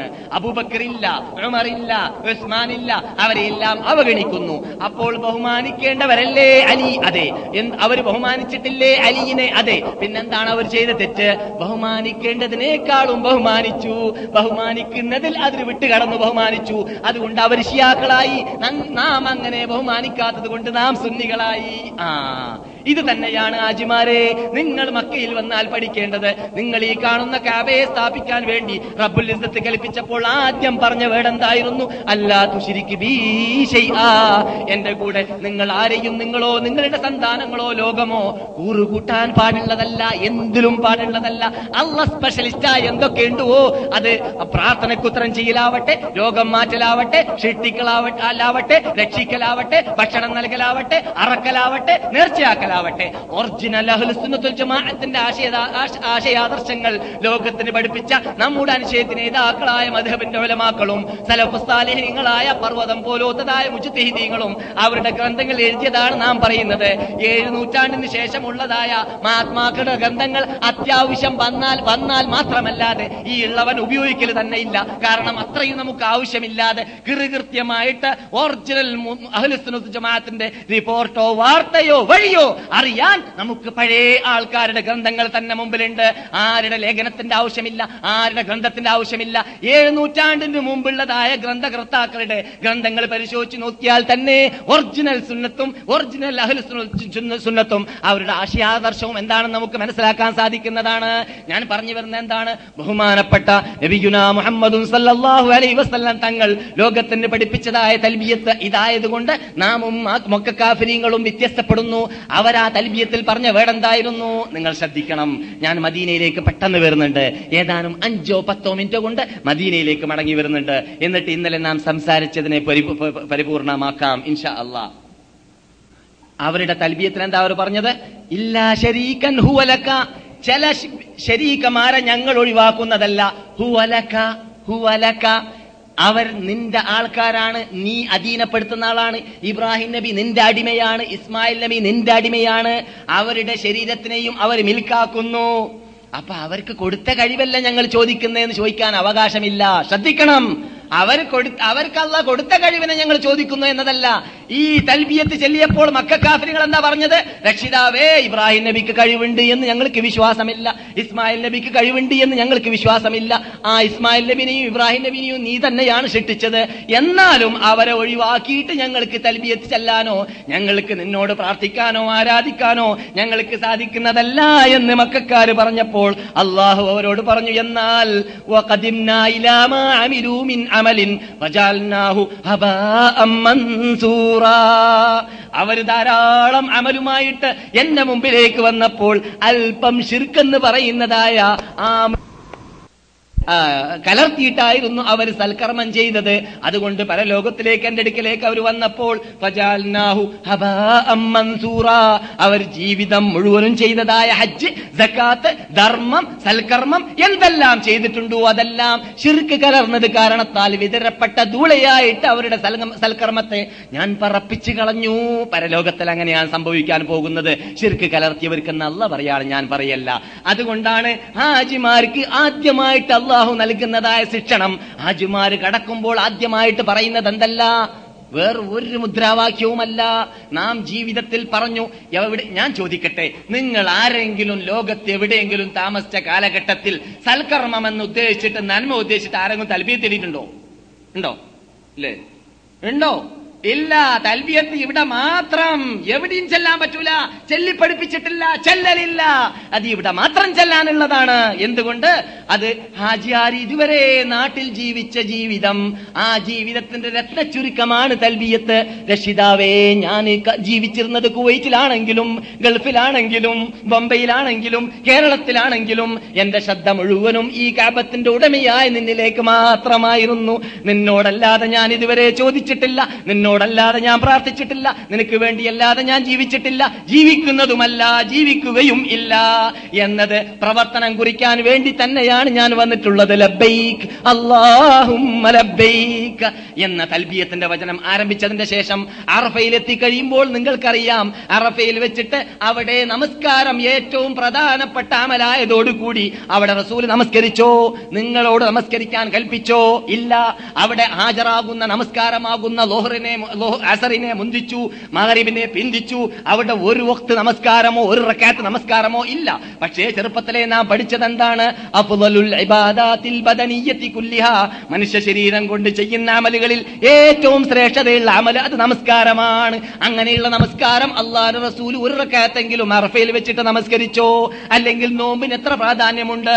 അള്ളാഹുന്റെ പ്രീതിയെ കാംക്ഷിച്ചുകൊണ്ട് ഒരു നോമ്പ് ഒരു മുസ്ലിം നോക്കുകയാണെങ്കിൽ അവന് ദഹർ നോമ്പ് പിടിച്ച കൂലിയും ദഹറിലുള്ളതായ തെറ്റുകളും പാപങ്ങളും പൊറുക്കപ്പെടുന്നതാണ് എന്ന ധാരാളം ഹദീസുകൾ കേട്ടവരാണല്ലോ നാം. എന്നാൽ അങ്ങനെയുള്ളതായ നോമ്പ് റസൂൽ അവിടെ പിടിച്ചോ? ഇല്ല. നാം നോമ്പ് പിടിക്കുന്നു. അർഫ ദിവസത്തിൽ ഹജ്ജിന് പോകാത്തവരെന്നല്ലാതെ റസൂൽ നോമ്പ് പിടിച്ചിട്ടില്ല. അവിടെ റസൂലുള്ളാഹി സല്ലല്ലാഹു അലൈഹി വസല്ലം തങ്ങൾ ഏത് അമലും ചെയ്തില്ല. പിന്നെന്താണ് ചെയ്തത്? നിങ്ങൾക്കെല്ലാം പരിചയമുണ്ട്. നബി മുമ്പേ കാലേ കൂട്ടി തന്നെ ലോറും അസറും കസറും ജമ്മുമാക്കിയിട്ട് നമസ്കരിച്ച ശേഷം പിന്നെ ആറ് മണിക്കൂർ വരേക്കും നബിയുടെ അൽ കസുവ എന്ന് പറയുന്നതായ വാഹനത്തിന്റെ മീതെ കയറിയിട്ട് ജബലുർ റഹ്മത്തിന്റെ താഴ്വരയിൽ നിന്നുകൊണ്ട് നബി സല്ലാഹു അലൈ വസല്ലം തങ്ങൾ പ്രാർത്ഥിച്ചു. എത്രത്തോളം നബി പ്രാർത്ഥിച്ചപ്പോൾ നബിയുടെ തൊക്കിന്റെ താഴ്വരയിലുള്ളതായ വെളുപ്പ് വരെ സഹാബാക്കൾ കണ്ടിരുന്നു എന്ന് സഹാബാക്കൾ റിക്കാർഡാക്കി പോയിരിക്കുകയാണ്. അപ്പോൾ നബി എന്ത് ചെയ്തു എന്ന് ചോദിച്ചാൽ അവിടെ നബി പ്രവർത്തിച്ചിരുന്നത് മനുഷ്യന്റെ ജീവിതത്തിൽ ചെയ്യുന്ന അമലുകളിൽ ഏറ്റവും പ്രധാനപ്പെട്ടതായ ആ നമസ്കാരം അവിടെ ഒഴിവാക്കിയിട്ട് ആ നമസ്കാരത്തിന് പ്രാധാന്യം ഉണ്ടായിരുന്നത് അതിൽ പ്രാർത്ഥന ഉള്ളത് കൊണ്ടായിരുന്നു എന്ത് എന്നത് കാരണത്താൽ തന്നെ നമസ്കാരം എന്ന വാക്കിന്റെ അർത്ഥം എന്താണ്? പ്രാർത്ഥന എന്നാണ്. അതുപോലെ തന്നെ അസ്സല എന്ന് പറഞ്ഞാൽ അറബിയിൽ എന്താണ്? പ്രാർത്ഥന എന്നാണ്. ഇംഗ്ലീഷിലും പ്രയർ എന്ന് പറഞ്ഞാൽ എന്താണ് അർത്ഥം? പ്രാർത്ഥന എന്നാണ്. ഏത് ഭാഷയിൽ നോക്കിയാലും നമസ്കാരം എന്ന വാക്കിന്റെ അർത്ഥം പ്രാർത്ഥന എന്നാണ്. നമസ്കാരത്തിന് പ്രാധാന്യം കിട്ടാൻ കാരണം അതിൽ പ്രാർത്ഥന ഉള്ളത് കൊണ്ടാണ് എന്നത് മനസ്സിലാക്കാൻ വേണ്ടി ആ നമസ്കാരത്തിന് ആ പ്രാധാന്യം കിട്ടാൻ കാരണമായ പ്രാർത്ഥനയെ പുറത്തെടുത്തിട്ട് ആ പ്രാർത്ഥന മാത്രമാണ് ആറു മണിക്കൂർ നേരം റസൂൽ ചെയ്തത്. എവിടെ വെച്ചിട്ടാണ്? അലൈഹി ശംസു ഖൈറു യൗമിൻ തലഅത്ത് അലൈഹി ഷംസു യൗമു അറഫ. സൂര്യൻ ഉദിച്ച ദിവസങ്ങളിൽ ഏറ്റവും ഉത്തമമായ ദിവസം മുന്നൂറ്റി അറുപത് ദിവസങ്ങളിൽ അത് അറഫ ദിവസമാണെന്ന് റസൂലുള്ളാഹി സല്ലാഹു അലൈ വസല്ലം അല്ല ഷിട്ടിച്ച ദിവസങ്ങളിൽ ഏറ്റവും ഉത്തമമായ ദിവസം അത് അറഫ ദിവസമാണ്. അല്ല ഷിട്ടിച്ച രാത്രികളിൽ ഏറ്റവും ശ്രേഷ്ഠതയുള്ള രാത്രി അത് ലൈലത്തുൽ ഖദറാണ്. രാത്രി മറ്റത് പകൽ. മനസ്സിലായില്ലേ? അല്ല ഷിട്ടിച്ച ദിവസങ്ങളിൽ ഏറ്റവും ശ്രേഷ്ഠതയുള്ള ദിവസം അത് അറഫ ദിവസമാണ്. അല്ല ഷിട്ടിച്ച രാത്രികളിൽ ഏറ്റവും ശ്രേഷ്ഠതയുള്ള രാത്രി അത് ലൈലത്തുൽ ഖദറാണ്. അങ്ങനെയുള്ള ആ അറഫയിൽ വെച്ചിട്ട് റസൂൽ ചെയ്ത അമൽ എന്തായിരുന്നു? പ്രാർത്ഥനയായിരുന്നു. റസൂൽ ഹജ്ജ് ചെയ്യുന്നത് ഏത് വർഷത്തിലാണ്? നബി മരിക്കുന്ന വർഷത്തിലാണ്. അഥവാ പത്താമത്തെ വർഷം എന്നർത്ഥം ഹിജിറയുടെ പത്താമത്തെ വർഷം. ഹജ്ജ് നിർബന്ധമായത് ശരിയായ അഭിപ്രായ പ്രകാരം ഹിജ്റയുടെ ഒമ്പതാമത്തെയോ എട്ടാമത്തെയോ വർഷത്തിലായിരുന്നു. അപ്പോൾ ഒരു വർഷം നബി ഹജ്ജിന് പോയിട്ടില്ല. ഹജ്ജ് നിർബന്ധമായ ശേഷം പിന്നെന്താ ചെയ്തത്? നബി ഹജ്ജിന് പോകാൻ വേണ്ടി ഇവിടെ നിന്ന് ബഹുമാനപ്പെട്ട ഖലീഫ Abu Bakr Siddiq Ali ibn Talib രണ്ടുപേരെയും അയച്ചിരുന്നു. എന്തും കൊണ്ട് അയച്ചത്? ബറാഅത്ത് സൂറത്ത് എന്ന് പറയുന്ന സൂറത്തുമായിട്ട് അയച്ചത് എന്താണ് ആ സൂറത്തിലുള്ളത്? അനുഗ്രഹത്തിന്റെ വീടില്ലാത്തതായ ഒരു സൂറത്ത് ഖുർആാനിലുണ്ട്. എന്തുകൊണ്ടാണ് മക്കാഫിരിങ്ങളെ നിങ്ങൾ ശിർക്ക് ഒഴിവാക്കുന്നില്ലെങ്കിൽ നിങ്ങൾ മഹാത്മാക്കൾക്ക് പൂജ നിർത്തി പൂജ നിർത്തുന്നില്ലെങ്കിൽ നിങ്ങൾ സാലേഹ്യങ്ങൾക്കും മരിച്ചു പോയതായ ആൾക്കാർക്കും ബിമ്മൾക്കും അറ അറവും നേർച്ചയാക്കൽ നിർത്തുന്നില്ലെങ്കിൽ നിങ്ങൾ ഇനി മുതൽ ഞാനുമായി ബന്ധമില്ല അള്ളാഹുമായി ബന്ധമില്ല റസൂലുമായി ബന്ധമില്ല. ഇന്നമൽ മുഷിരിക്കൂന നജസുൻ മുഷിരിക്കീങ്ങൾ നജസാണ്. ഫലായ ഖുർബന്നൽ മസ്ജിദൽ ഹറാമ ആമിഹിം ഹാദാ. ഈ വർഷം മുതൽ ഇനി മുഷിരിക്കീങ്ങൾ വിശുദ്ധ മക്കയിൽ കടന്നു പോകരുത് എന്ന ആയത്തുമായിട്ട് പോകുന്നു ആര്? അബൂബക്കർ അലി റളിയല്ലാഹു തആല അൻഹുമാ. അവർ രണ്ടുപേര് പോയിട്ട് അവിടെ പ്രഖ്യാപനം നടത്തി മക്ക ക്ലിയർ ആക്കുകയാണ്. ഇനി മേലിൽ വസ്ത്രം ധരിക്കാതെ ഉരിയാനായിട്ട് ആരും തന്നെ തവാഫ് ചെയ്യരുത് എന്ന വാർത്തയും അവിടെ കൊടുത്തു. കാരണം മുൻ കാലഘട്ടത്തിൽ കാഫര്യങ്ങൾ ആ അനിസ്ലാമിക മാർഗത്തിലൂടെ അള്ളാഹ്ക്ക് പ്രീതിയില്ലാത്ത തൃപ്തിയില്ലാത്ത മാർഗത്തിലൂടെയെല്ലാം ശേഖരിച്ച സമ്പത്തിലൂടെ വാങ്ങിയതായ ഡ്രസ്സ് ധരിച്ചിട്ട് തവാഫ് ചെയ്താൽ തവാഫ് സഹിഹാവാതെ വന്നു പോകണ്ട എന്ന് മനസ്സിലാക്കിയിട്ട് വസ്ത്രം ധരിക്കാതെ നഗ്നരായിട്ടായിരുന്നു മക്കാഫര്യങ്ങൾ തവാഫ് ചെയ്തിരുന്നത് പഴയ കാലഘട്ടത്തിൽ. പക്ഷേ റസൂലുള്ളാഹി സല്ലാഹു അലൈ വസ്ലം തങ്ങൾ ഈ വർഷം മുതൽ ഇനി ആരും നഗ്നരായിട്ട് തവാഫ് ചെയ്യരുത് എന്ന ഓർഡറും കൊടുത്തു. അങ്ങനെ നബിയുന മുഹമ്മദും സല്ലാഹു അലൈഹി വസല്ലം തങ്ങൾ പിറ്റേത്തെ വർഷത്തിൽ പോകുന്നു അഥവാ പത്താമത്തെ വർഷത്തിൽ ഹജ്ജ് ചെയ്യാൻ പോയതായ വേളയിൽ കഴിഞ്ഞ വർഷമോ രണ്ടാമത്തെ വർഷമോ ഇവിടെ മക്ക റിപ്പബ്ലിക് നടന്ന ടൈമാണ്. മക്ക റിപ്പബ്ലിക് നടന്നിരിക്കുകയാണ്. പുതു മുസ്ലിങ്ങളാണ് അവിടെ ഉള്ളത്. ബിംബാരാധന നിർത്തിയിട്ട് ഏതാനും ദിവസങ്ങൾ മാത്രമേ കഴിച്ചിട്ടുള്ളൂ അത് കാരണത്താൽ ഒരു പുതുമുസ്ലിമിനെ ഞങ്ങൾ കാണാൻ പോയപ്പോൾ ഇങ്ങനെ കാട്ടിയിരുന്നു. പുതുമുസ്ലിം ആയതുകൊണ്ട് ഇങ്ങനെ കാട്ടിക്കൂടാന്ന് അറിയാത്തതുകൊണ്ടാണ് ഇവിടെ മദീനത്താണ്. മനസ്സിലായില്ലേ? ഇങ്ങനെ കാട്ടാണ്. അതുപോലെ ഈ പുതുമുസ്ലിം ആയി പെട്ടെന്നൊന്നും അവർ ചെയ്ത ആചാരം ഒഴിവാക്കാൻ അവർക്ക് പറ്റൂല. ആ പറ്റാത്തത് കൊണ്ട് തന്നെ ലഭിക്കുന്ന മുഹമ്മദും സല്ലല്ലാഹു അലൈഹി വസല്ലം തങ്ങൾ മക്ക കംപ്ലീറ്റ് ആയിട്ട് ക്ലിയർ ആവട്ടെ എന്ന് വെച്ചത് കൊണ്ട് തന്നെ നബി എന്ത് ചെയ്തില്ല പോയില്ല. ആ വർഷത്തിൽ അള്ളാന്റെ ഓർഡർ കിട്ടാത്തത് കൊണ്ട് പിറ്റേത്തെ വർഷത്തിലാണ് ഹജ്ജിന് പോകുന്നത്. ആ വർഷത്തിൽ നബി സല്ലാഹു അലൈ വസല്ലം അവിടെ സമ്മേളിച്ച ഒരു ലക്ഷത്ത് പതിനാലായിരമോ ഇരുപത്തിനാലായിരമോ സഹാബാക്കളോട് ഹജ്ജ് പഠിപ്പിച്ചു കൊടുക്കുകയും ഇനി ഹജ്ജ് ചെയ്തു തരാൻ എന്നെ നിങ്ങൾ കണ്ടില്ലെന്ന് വന്നേക്കാമെന്ന് മുമ്പ് തന്നെ ഓർഡർ നൽകുകയും നബി സംസാരിക്കുന്ന സംസാരം കഴിഞ്ഞ് മൂന്നാമത്തെ മാസത്തിൽ നബി ഇഹലോക വാസ വെടിയുകയും വെടി വാസം വെടിയുകയും ചെയ്തു എന്ന് നിങ്ങൾക്കറിയാമല്ലോ. അങ്ങനെ ആ പ്രാർത്ഥന നബിയുന മുഹമ്മദ് സല്ലാഹു അലൈ വസല്ലം തങ്ങൾ എന്തിനാണ് ആചാരെ പ്രാർത്ഥിച്ചത്? നിങ്ങൾ ചിന്തിച്ചിട്ടുണ്ടോ? നിങ്ങളും ഹറഫയിൽ വെച്ചിട്ട് പ്രാർത്ഥിച്ചതാണല്ലോ. നിങ്ങളോട് പ്രാർത്ഥിക്കാൻ നേതാവ് കൽപ്പിച്ചിട്ടുണ്ട് എന്ന് നിങ്ങൾ കേട്ടല്ലോ. എന്താണ് അവിടെ ഒരു പത്രക്കാത്ത് നിസ്കരിക്കാൻ കൽപ്പിക്കാത്തത്? എന്താണ് അവിടെ ഒരു നൂറക്കാത്ത് നിസ്കരിക്കാൻ കൽപ്പിക്കാത്തത്? എന്താണ് ആജിമാരോട് നോമ്പ് പിടിക്കാൻ കൽപ്പിക്കാത്തത് റസൂലുള്ളാക്ക് നോമ്പുണ്ടോ ഇല്ലേ? ഹജ്ജ് വേളയിലെന്ന് അറിയാൻ വേണ്ടിയിട്ട് ഒരു സഹാബി സ്ത്രീ ഒരു ഒരു തളികയിൽ പാലുമായി കൊണ്ടുവന്നിട്ട് പാൽ കൊടുത്തു. ചോദിക്കാൻ അവർക്ക് ഭയമാണ്. അല്ലെങ്കിൽ അതവോടുകൂടി ചോദിക്കാതിരുന്നു. അങ്ങനെ ഒരു സ്ത്രീ ബുദ്ധിമതിയായ ഒരു സ്ത്രീ പാൽ കൊടുത്തു. റസൂൽ ആ പാൽ കഴിച്ചപ്പോൾ സഹാബാക്കൾക്ക് മറുപടി കിട്ടി. റസൂലിന് നോമ്പില്ല എന്ന്. അവിടെ നോമ്പ് നോക്കാൻ പാടില്ല ആജിയാർ ആജിമാരല്ലാത്തവരാ നോമ്പ് പിടിക്കുന്നത്. അവിടെ നമ്മളോട് പത്ത് നോമ്പ് നോക്കാൻ കൽപ്പിച്ചില്ല. ഒരു അമലും ചെയ്യാൻ കൽപ്പിച്ചിട്ടില്ല.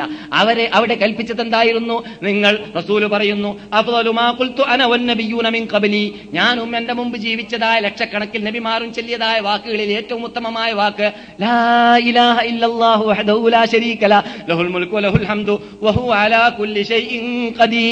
മറ്റൊരു റിപ്പോർട്ടിൽ ഇതാണ് റസൂലോട് പഠിപ്പിച്ചത്. ഇത് പ്രാർത്ഥനയാണ് എന്നാണ് കൽപ്പിച്ചത്. അതെ അള്ളാഹുവിനോട് പ്രാർത്ഥിക്കാൻ വേണ്ടിയിട്ട് മാത്രമേ റസൂൽ കൽപ്പിച്ചിരുന്നുള്ളൂ. വെളുപ്പ് വരെ പുറത്തായി. എന്തിനാണ്? ഏതാനും ദിവസങ്ങൾ മുമ്പ് വർഷങ്ങൾ മുമ്പ് അവിടെ അഴുക്കുകളുടെ ആ തോന്നിവാസങ്ങളുടെ ഷിർക്കിന്റെ അനിജ അനാചാരത്തിന്റെ അക്രമത്തിന്റെ അനീതിയുടെ മോജ വിട്ടുകടന്നിരുന്നു. അതിനെയെല്ലാം ഇപ്പോൾ നബി സല്ലല്ലാഹു അലൈഹി വസല്ലം തങ്ങൾ അല്പാൽപമായി ക്ലിയറാക്കി ക്ലിയറാക്കി വരികയാണ്.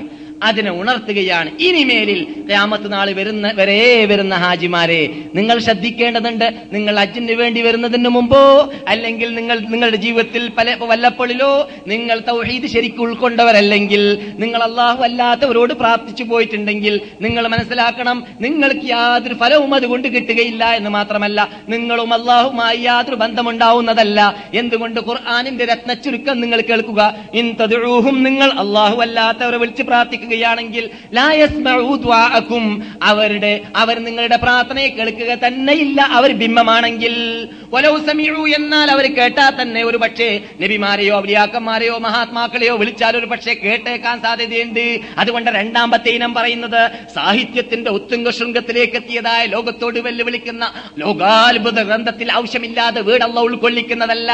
അതുകൊണ്ട് ആദ്യത്തെ ഒരു ഇനം അല്ല പറഞ്ഞിട്ടുണ്ടെങ്കിൽ അതൊരു പ്രത്യേക ഇനത്തെ ഉദ്ദേശിച്ചാണ്. രണ്ടാമത്തെ ഒരു ഇനം അല്ല അതൊരു പ്രത്യേക ഇനത്തെ ഉദ്ദേശിച്ചിട്ടാണ് എന്ന് തന്നെ നാം മനസ്സിലാക്കണം. ആവശ്യമില്ലാത്ത വേട് ഖുർആാനിലില്ല. അഥവാ അവർ കേട്ടാ തന്നെ അഥവാ നിങ്ങൾ കേൾക്കുന്നവരെ വിളിച്ചാൽ അവർ കേട്ടെന്ന് വന്നേക്കാം. അതാ അതുകൊണ്ടാണ് കേട്ടാ തന്നെ എന്ന് പറയുന്നത്. എന്താ പിന്നെ അല്ല പറഞ്ഞത്? മസ്തജാബൂലക്കും അവർക്ക് ഉത്തരം ചെയ്യാനുള്ള അധികാരം ഞാൻ കൊടുത്തിട്ടില്ല. അതുകൊണ്ട് അവർ ഉത്തരം ചെയ്യുന്നതും അല്ല. എന്റെ നബിമാരായിരുന്നാലും ശരി ഔലിയാക്കന്മാരായിരുന്നാലും ശരി സാലേഹ്യങ്ങളായിരുന്നാലും ശരി അവരുടെ ഡ്യൂട്ടി അതല്ലായിരുന്നു. അതുകൊണ്ട് അവരെ താഴ്ത്തലുണ്ടോ? ഇല്ല. മറിച്ച് ആരെയാ താഴ്ത്തൽ? നിങ്ങൾ അള്ളാഹു അല്ലാത്ത വിളിച്ച് പ്രാർത്ഥിച്ചാൽ അള്ളയെ നിങ്ങൾ താഴ്ത്തലായി മാറുന്നു. മാലക്കും നിങ്ങൾ എന്തുകൊണ്ട് അള്ളാനെ ബഹുമാനിക്കും പോലെ? ബഹുമാനിക്കുന്നല്ല കൂട്ടരെ എന്നുള്ള ഖുർആാനിൽ ചോദിക്കുകയാണ്. ബികാഫിൻ അബ്ദ. അടിമയുടെ പ്രശ്നം പരിഹരിക്കാൻ അല്ല പോരെ എന്റെ അടിമകളെ. അല്ല ചോദിക്കുന്നു.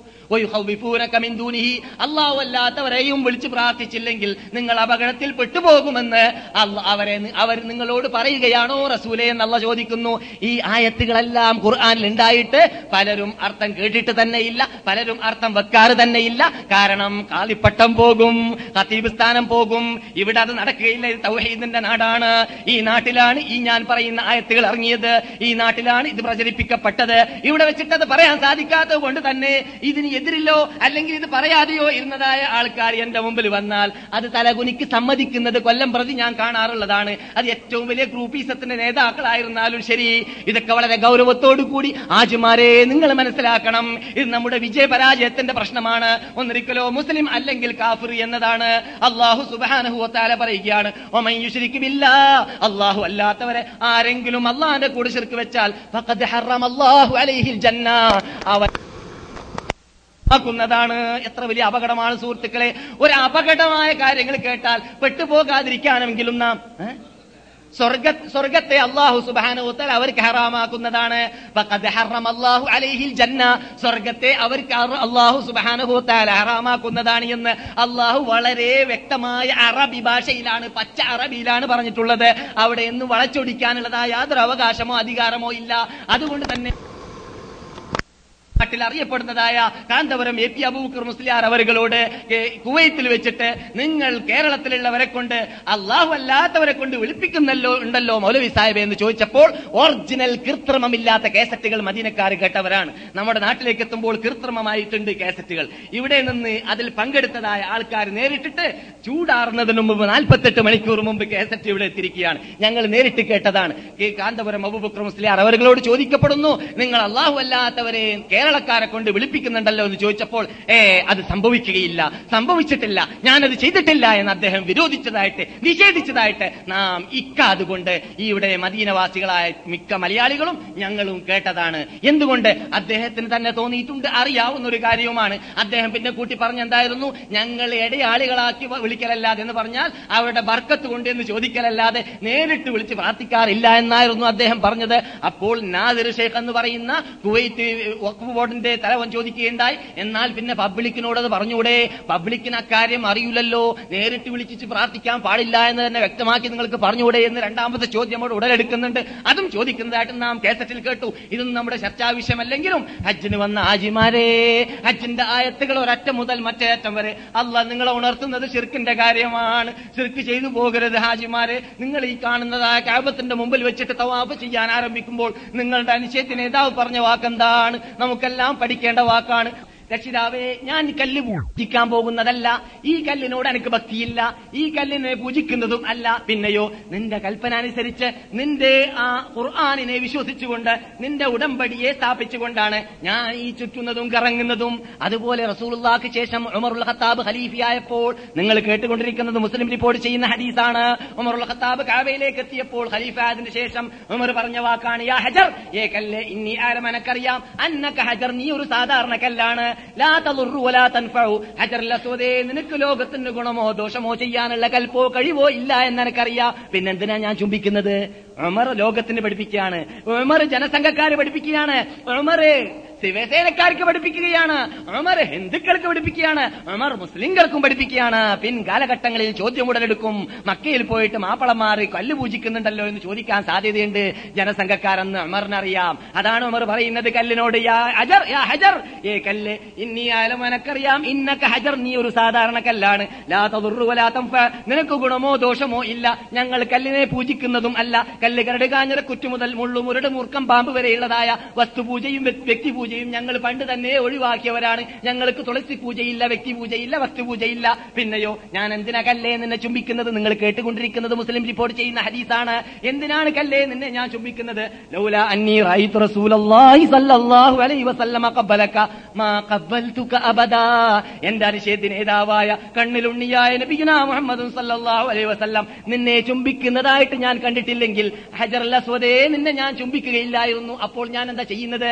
എന്റെ നേതാവിനെ അനുസരിക്കുന്നു നേതാവ് ഓടിയാൽ ഓടും ചാടിയാൽ ചാടും എറിഞ്ഞാൽ എറിയും ഇരുന്നാലിരിക്കും അനങ്ങിയാൽ അനങ്ങും നിസ്കരിച്ചാൽ നിസ്കരിക്കും ചുംബിച്ചാൽ ചുംബിക്കും ചുംബിച്ചില്ലെങ്കിൽ ചുംബിക്കുകയും ഇല്ല. അപ്പോൾ ഞാൻ ചെയ്യുന്ന പ്രവർത്തനം നേതാവിനുള്ള അനുസരണമാണ്. അവിടെയോ നേതാവിന്റെ വിധിക്ക് നിരൂപണം നൽകാനുള്ള ശക്തിയോ വ്യക്തിയോ ലോകത്തില്ല. അല്ല കൽപ്പിച്ചതിന്റെ മുമ്പിൽ ചോദ്യം ചെയ്യാനുള്ള ഒരു ശക്തിയുമില്ല. അല്ലയാണ് നിങ്ങളോട് ചോദിക്കുക. നിങ്ങൾ ചോദിക്കപ്പെടുന്നവരാണ്. എന്ന ഈ മാനിക ആവേശമാണ് ആചാരേ. നിങ്ങൾ കവയെ കാണുമ്പോൾ ആദ്യമായി ചെയ്യുന്നത്. അതുകൊണ്ട് തന്നെ ഹജ്ജിന്റെ ആയത്തിൽ അള്ളാഹു സുബാനുഹുത്താല പലയിടങ്ങളിലായിട്ട് ഇത്തരം കാര്യങ്ങൾ ഇഞ്ചക്ഷൻ വെച്ചിട്ടുണ്ട്. പക്ഷേ അള്ളാഹു സുബാനുഹുത്താല തൗഹീദിന്റെ കാര്യം പറയുമ്പോൾ രോഗം ബാധിച്ച ആൾക്കാർക്ക് അയാൾക്ക് ഏറ്റവും വിഷമമുള്ള രോഗം എന്താണ്? ആ രോഗത്തിന്റെ സ്ഥലത്തേക്ക് കൈയെത്തിയാലാണ് അദ്ദേഹം വേദനിക്കാന്നാണ്.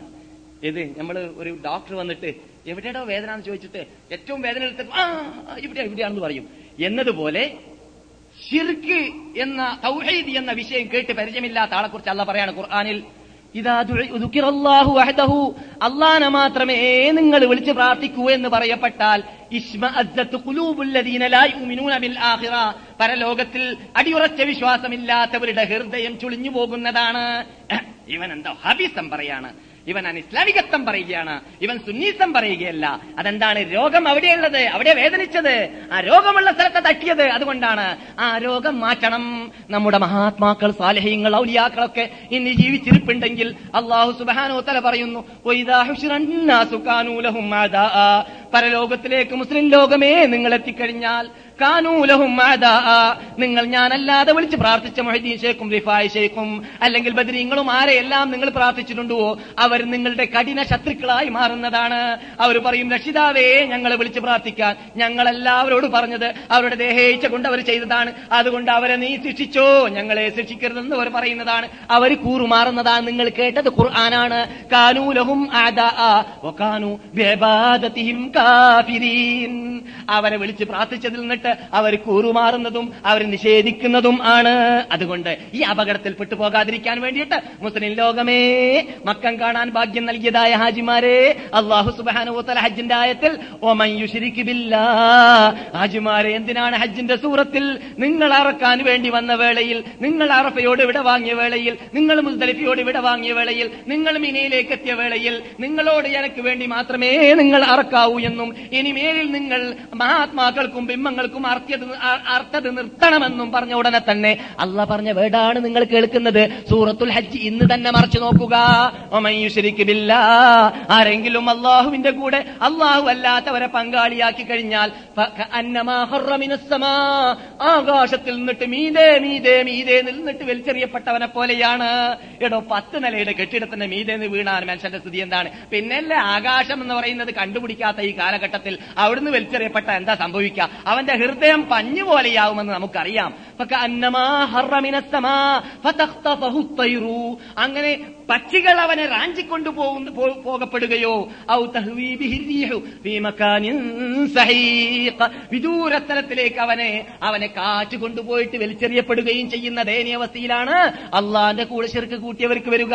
അവന്റെ അവന്റെ അവന്റെ മാനസിക രോഗം മാറുന്നതല്ല. അവന്റെ വീട്ടിലുള്ളതായ കുട്ടിച്ചെയ്ത്താന്റെ സേവ മാറുന്നതല്ല. അവന്റെ വീട്ടിലും നാട്ടിലുമുള്ളതായ പോക്കും വരവും മാറുന്നതല്ല. അവനിക്ക് ഏത് അവൻ ഏത് സ്ഥലത്തേക്ക് ചെന്നാലും അവന്റെ ആവശ്യങ്ങൾ നിറവേറ്റപ്പെടുന്നതല്ല.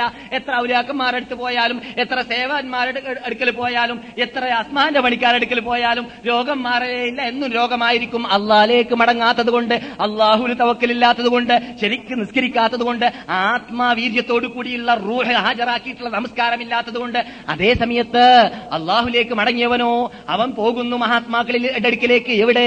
അവരിലേക്ക് എന്തിനാണ്? അവർക്ക് സലാം പറയാനും പരലോകത്തെ സ്മരിക്കുവാനും അവർക്ക് വേണ്ടി പ്രാർത്ഥിക്കുവാനും ഇസ്ലാം കൽപ്പിച്ച ആ രൂപത്തിലുള്ള സിയാറത്ത് അതാണ് നമ്മുടെ അനിശ്ചിത നേതാവ് ചെല്ലിക്കാ പഠിപ്പിച്ച് കാണിച്ചു തന്നത് അത് നാം ചെയ്യണമെന്ന് നാം ഇന്നലെ രാത്രിയത്തെ ക്ലാസ്സിൽ പറയുകയും ചെയ്തു. അത് ലോക മുസ്ലിങ്ങൾ ചെയ്യേണ്ടതാണ്. പ്രത്യേകിച്ച് ഒറിജിനൽ അഹ്ലുസുനത്തുൽ ജമാഅത്ത് എന്ന് ആർക്കെങ്കിലും ആ അവകാശം പറയാനുണ്ടെങ്കിൽ അങ്ങനെയുള്ള അവകാശികളെ കബർ സന്ദർശനവും മയ്യത്തിന്റെ കൂടെയുള്ള പോക്കും മയ്യത്ത് പരിപാലനവും ഇതെല്ലാം നിങ്ങൾ ഉപേക്ഷിച്ച് കളയരുത്. ഇതെല്ലാം ഉപേക്ഷിച്ച കാലഘട്ടമാണിത്. അതുകൊണ്ട് തന്നെ ആത്മാവ് വളർത്താൻ നമുക്ക് സാധിക്കുന്നില്ല. മരണത്തെ സ്മരിക്കാൻ നമുക്ക് സാധിക്കുന്നില്ല. മരിക്കണമെന്ന ബോധം നമുക്ക് നമുക്കുണ്ടാവുന്നില്ല. ഇതൊക്കെ നഷ്ടപ്പെട്ടത് ഖബർ സിയാർത്ത് ചെയ്യേണ്ടതുപോലെ ചെയ്യേണ്ടതിന് വേണ്ടി ചെയ്യാത്തത് കൊണ്ടാണ് അത് ചെയ്യണം എന്നതാണ് ഒറിജിനൽ അഹ്ലുസുന്നത്തുൽ ജമാഅത്ത് പറയുന്നത്. അതിലൂടെ മാത്രമേ അവർക്ക് പരലോകത്തിനെ സ്മരിക്കാൻ സാധിക്കുകയുള്ളൂ എന്നാണ് നബിഗുന മുഹമ്മദ് സല്ലാഹു അലൈ വസ്ലം തങ്ങൾ പഠിപ്പിച്ചത്.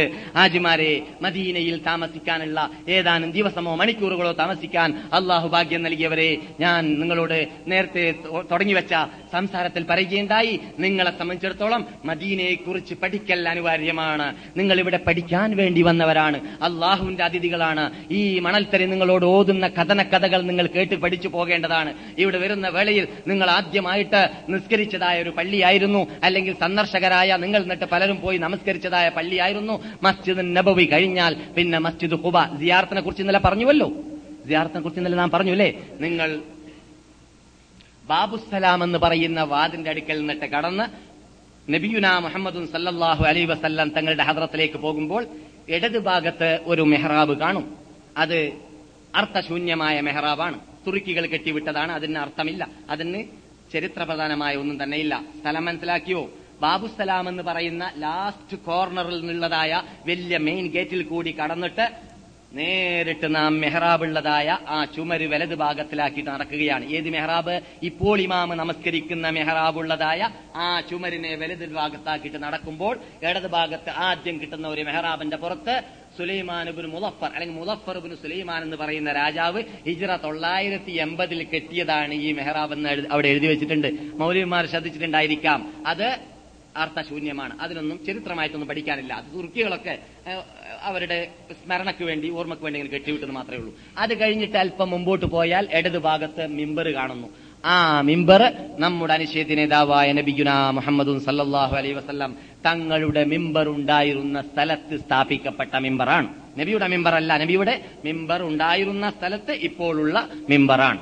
അത് കഴിഞ്ഞാൽ പിന്നെ അല്പം മുമ്പോട്ട് പോകുമ്പോൾ അതേ മിമ്പറുള്ള ഭാഗത്ത് തന്നെ ഒരു ജനവാതിൽ കടക്കാനുള്ളതായ വാതിൽ അതിന്റെ നേരെ ഓപ്പോസിറ്റിൽ വലത് ഭാഗത്ത് ഇപ്പോൾ ഇമാമ നിസ്കരിക്ക- നിസ്കരിക്കുന്ന മെഹ്റാബ്. ഇതുവരെ നിങ്ങൾ നടന്നു വരുന്നതായ വന്നതായ ആ പള്ളി അഫ്ഫാൻ റളിയല്ലാഹു മസ്ജിദുൻ നബവിയോട് വികസിപ്പിച്ചിട്ട് കെട്ടിയതായ പള്ളിയായിരുന്നു.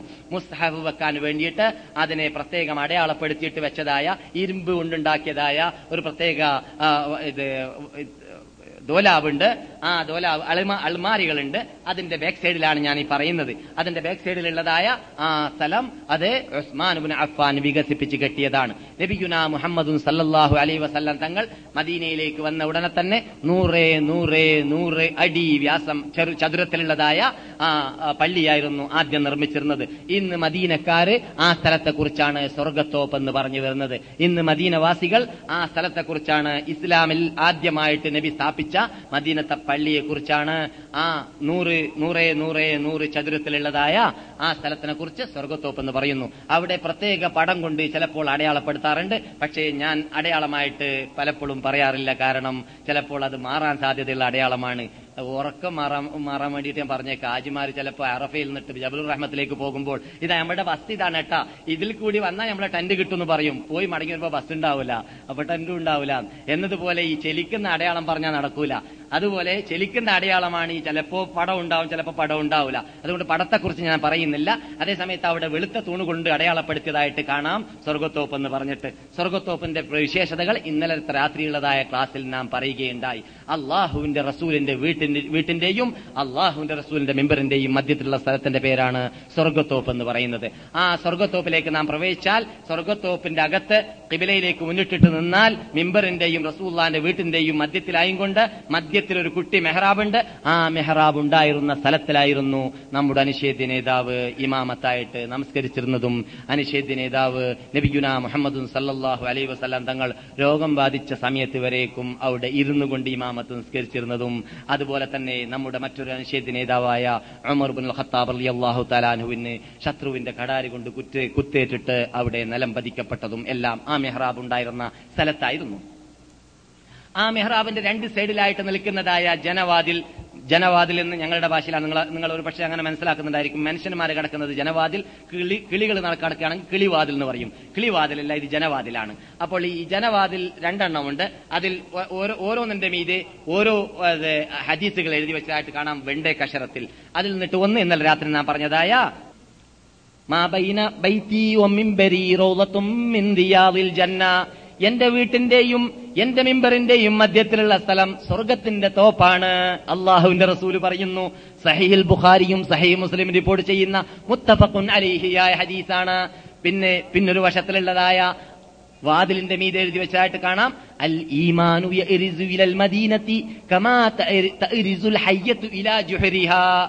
ഈമാന് അതിന്റേതാകുന്ന രൂപത്തിൽ അഭയം തേടുന്നതായ അഭയകേന്ദ്രം അത് മദീനയാണ്. മനസ്സിലാക്കണം. മദീന എന്താണ്? ഈമാനിന്റെ അഭയകേന്ദ്രമാണ്. ഉദാഹരണ റസൂൽ എന്താ പറഞ്ഞത്? പാമ്പ് അതിന്റെ ശത്രു അതിനെ കല്ലെറിയുവാനോ തോക്കോ വെടിയോ കൊണ്ട് നശിപ്പിക്കുവാനോ വരുന്ന വേളയിൽ അതിന്റെ അഭയ കേന്ദ്രത്തിലേക്ക് പോയിട്ട് അഭയം തേടുന്നത് പോലെ ലോകത്ത് സകലം ഇസ്ലാമും ഈമാനും നശിച്ചാലും മദീനയിൽ നിന്നിട്ട് ഈമാനും ഇസ്ലാമും നശിക്കുന്നതല്ല കാരണം. ഈമാനിന്റെയും ഇസ്ലാമിന്റെയും അവയ കേന്ദ്രത്തിൽ അത് നശിക്കാൻ പാടില്ലല്ലോ.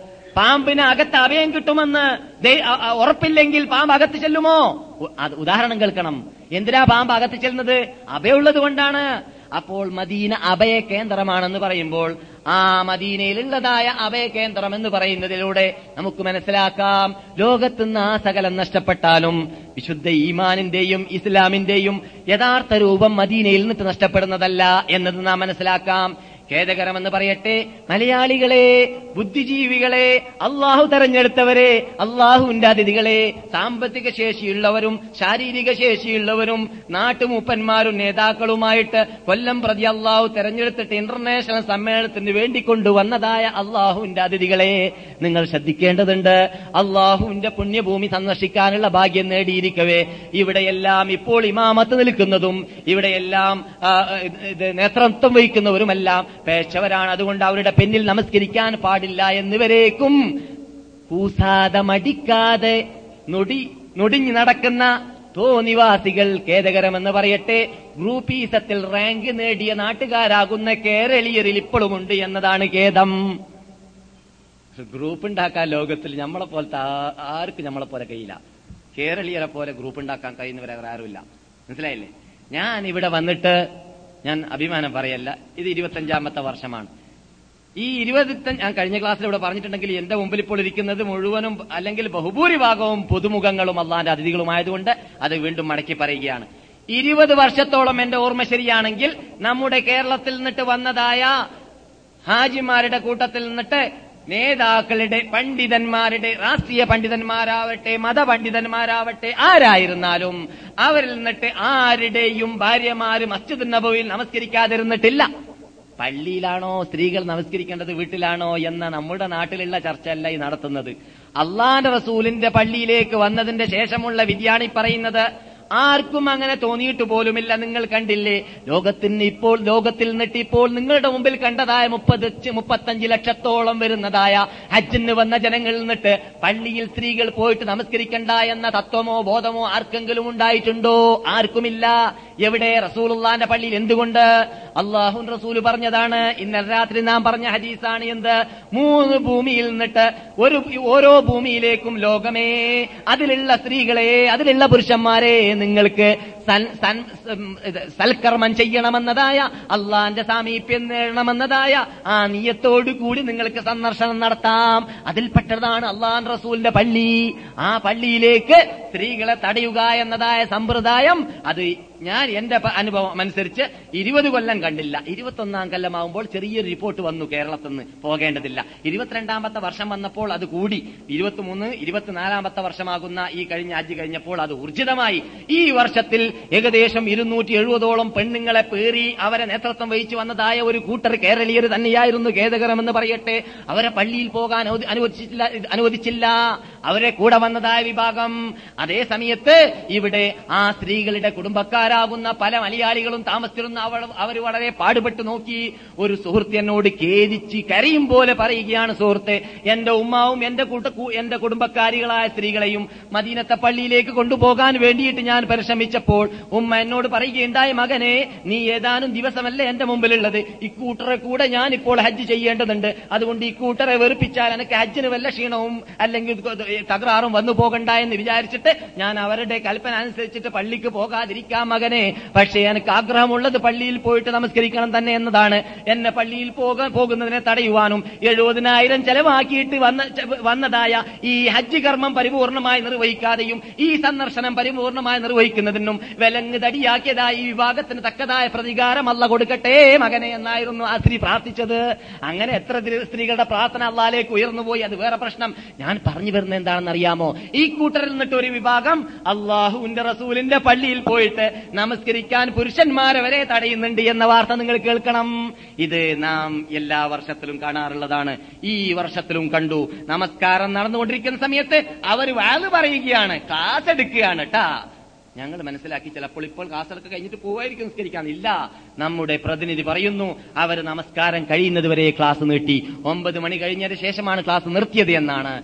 അള്ളാഹുവിന്റെ റസൂലിന്റെ പള്ളിയിൽ ഒന്നിനായിരത്തിൽ പരം കിട്ടുന്ന നമസ്കാരം പുരുഷന്മാരവരെ നമസ്കരിക്കാൻ വിടാതെ അവൻ ഇവിടെ റൂമിൽ നമസ്കരിക്കുകയാണെങ്കിൽ എന്തിനടോ അവൻ വന്നത്? കേരളത്തിൽ കൂടാമായിരുന്നില്ലേ? കേരളത്തിൽ വെച്ചിട്ട് നമസ്കരിക്കാനുമായിരുന്നില്ലേ എന്താണ് ഇവരുടെ തത്വം തത്വമെന്നറിയാമോ? ഇവരുടെ തത്വം അള്ളാഹ്ക്ക് പരിചയമില്ല അള്ളാഹ്ക്ക് അറിവില്ല ഈ ദീനിനെ കുറിച്ച് റസൂലിനും അറിഞ്ഞില്ല ഈ ദീനിനെ കുറിച്ച് ഈ മദീനത്തും മദീനത്തുൽ മുനവറയെയും മക്കത്തുൽ മുക്കറമയെയും സംരക്ഷിക്കുക എന്ന ഡ്യൂട്ടി നിർവഹിക്കുന്നതിൽ അള്ളയും റസൂലും വീഴ്ച വരുത്തി കളഞ്ഞിരിക്കുകയാണ് ആ റസൂൽ പറഞ്ഞ വാക്കിനൊന്നും വിലയില്ല. ഞങ്ങൾക്കാണ് ഇസ്ലാം അറിഞ്ഞത് എന്ന് അവർ പറയും പോലെ ഇരിക്കുന്നു. റസൂൽ എന്താ പറഞ്ഞത്? ലോകത്ത് ആ സകലം ഈമാന് നശിച്ചാലും ഈമാനിന്റെ അഭയകേന്ദ്രം അത് മദീനയിലാണ്. നിങ്ങൾ കേൾക്കുന്ന ഹദീസ് എവിടെയാണ്? ബുഖാരിയിലാണ് മുസ്ലിമിലാണ്. എവിടെയാണ് നിങ്ങൾ കണ്ടത്? അത് മസ്ജിദ് നബിയുടെ അകത്ത് വേണ്ടേക്ക് അക്ഷരത്തിൽ മെഹ്റാബിന്റെ ഒരു പരിസരത്തുള്ളതായ ജനവാതിൽ എഴുതി വെച്ചിരിക്കുകയാണ്. അപ്പോൾ ഇസ്ലാമിന്റെ അഭയകേന്ദ്രമാകുന്ന മദീനയിൽ കോടാന കോടാന കോടാന കോടി മുസ്ലിങ്ങൾ വന്ന് നമസ്കരിക്കുന്നതായ നമസ്കാരമെല്ലാം ഇസ്ലാമിന്റെ ശത്രുക്കളുടെ ശത്രുക്കളുടെ പിന്നിൽ നിന്നിട്ടാണ് നമസ്കരിക്കുന്നത് എന്നാണല്ലോ ഇവർ പ്രചരിപ്പിക്കുന്നത്. കാഫര്യങ്ങൾ ഇപ്പോൾ ഇമാമത്ത് നിൽക്കുകയാണ് മക്കത്തും മദീനത്തും. പേച്ചവർ ഇമാമത്ത് നിൽക്കുകയാണ് മക്കത്തും മദീനത്തും. അള്ളാഹ് അത് കണ്ടില്ല. അള്ളാഹ് ഇത് മനസ്സിലായില്ല. അള്ളാഹുന്റെ പതിവതല്ലായിരുന്നു ഇവിടെ ഈ വിശുദ്ധ ഭൂമിയുടെ പവിത്രതയെ നഷ്ടപ്പെടുത്താൻ വേണ്ടി വരുന്നവരുടെ ശരീരത്തെ കല്ലാക്കി മാറ്റിയ റബ്ബിന് ഇവരെ മറന്നുപോയി എന്നാണ്. അതെ നിങ്ങൾ കണ്ടില്ലേ സഫയും മറുവയും എന്താ സഫയും മറുവയും ഇസാഫ് നായിൽ എന്ന് പറയുന്നതായ രണ്ട് ബിംബങ്ങളായിരുന്നു സഫയുടെയും മറുവയുടെയും മീതെ ഉണ്ടായിരുന്നത്. നിങ്ങൾ കേട്ടുകൊണ്ടിരിക്കുന്നത് മുസ്ലിം റിപ്പോർട്ട് ചെയ്യുന്ന ഹദീസാണ്. എന്നിട്ടോ ആയിഷ പറയുന്നു എന്തിനാണ് റസൂലെ നാം ഇവിടെ ചുറ്റുന്നു? മക്കാർ പണ്ട് ഈ സാഫിനെയും നായിലിനെയും രക്ഷപ്പ് ലക്ഷം വെച്ചിട്ടല്ലേ ഇവർ ചുറ്റിയത്? നാം ആ ബിംബങ്ങളെ ലക്ഷം വെച്ചിട്ടല്ലേ ചുറ്റുന്നത്? എന്തായിരുന്നു ഈ സാഫും നായിലും? കാബത്തിന്റെ പരിസരത്തിൽ വെച്ചിട്ട് അതിന്റെ പവിത്രതയെ ചോദ്യം ചെയ്തുകൊണ്ട് കാമുകി കാമുകന്മാര് കാമവികാരം കാമവും വികാരവും നടത്തിയതാണ്. അല്ല എന്താ അവരെ കാട്ടിയത്? കല്ലാക്കി മാറ്റിയതായിരുന്നു. കണ്ടില്ലേ? മക്കയിൽ വെച്ചിട്ട് കാമം പൊങ്ങിയ മനുഷ്യന്മാരെ അള്ള കല്ലാക്കി മാറ്റി. അതേപോലെ തന്നെ ഉമറുൽ ഖത്താബിന്റെ കാലഘട്ടത്തിലോ അതിനുശേഷമോ ഒരു വിഭാഗം മദീനയിൽ തോന്നിവാസികൾ ഷിയാക്കൾ വന്നിട്ട് ഞാനിപ്പോൾ തീയതി ഓർക്കുന്നില്ല. തോന്നിവാസം ചെയ്യാൻ വേണ്ടി പരിശ്രമിച്ച വിഭാഗത്തെക്കുറിച്ച് ചില കരി- ചരിത്രകാരന്മാർ പറയുന്നു ബഹ്റൈനിലേക്ക് എത്തുന്നതിന് മുമ്പായിട്ട് അവരെ ഭൂമി വിഴുങ്ങിപ്പോയിരുന്നു എന്നാണ്. എന്താ?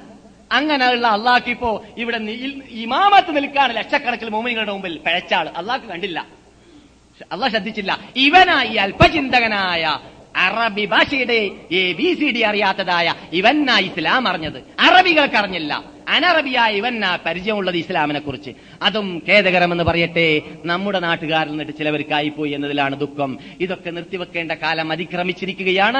അള്ളാഹു സുബാനഹുവത്താല ബഹുമാനിച്ച ആദരിച്ച ഭൂമിയെ ബഹുമാനിക്കാനും ആദരിക്കാനും ഏ കൂട്ടരെ നിങ്ങളെയല്ല അങ്ങനെയുള്ളവരോട്. ഏ കൂട്ടരെ നിങ്ങൾക്ക് സാധിക്കുന്നില്ലെങ്കിൽ നിങ്ങൾ അതിനെ അവഗണിക്കാതിരുന്നൂടെ അല്പമെങ്കിലും. ആ പുണ്യഭൂമി പഴച്ച ആൾക്കാരുടെ കയ്യിലാണെന്ന് പറയുമ്പോൾ അതിനെ അവഗണിക്കലല്ലേ? അള്ള ബന്ധം വിട്ടുപോയി എന്ന് പറയലല്ലേ? മുർത്തദ്ദാവലല്ലേ? എന്തടോ നീ മനസ്സിലാക്കിയത്? ഇസ്ലാം എന്ന് പറഞ്ഞാൽ ഈ പ്രസ്ഥാനത്തെ നാമാണ് ഇറക്കിയത്. ഇതിനെ സംരക്ഷിക്കേണ്ട ഡ്യൂട്ടി നമ്മുടേതാണെന്ന് അല്ല പറഞ്ഞിട്ടില്ലേ? അങ്ങനെ പറഞ്ഞതായ അള്ളാഹു ഈ പ്രസ്ഥാനം ഇറങ്ങിയ ഭൂമിയെ തന്നെ ശത്രുക്കളുടെ കയ്യിൽ വിട്ടുകൊടുക്കുമ്പോൾ അല്ല പിന്നെ എവിടെ സംരക്ഷിച്ചു? അല്ല പറഞ്ഞ വാക്കിന് പിന്നെന്താ വിലയുള്ളത്? ഞാൻ ചോദിക്കുന്നു.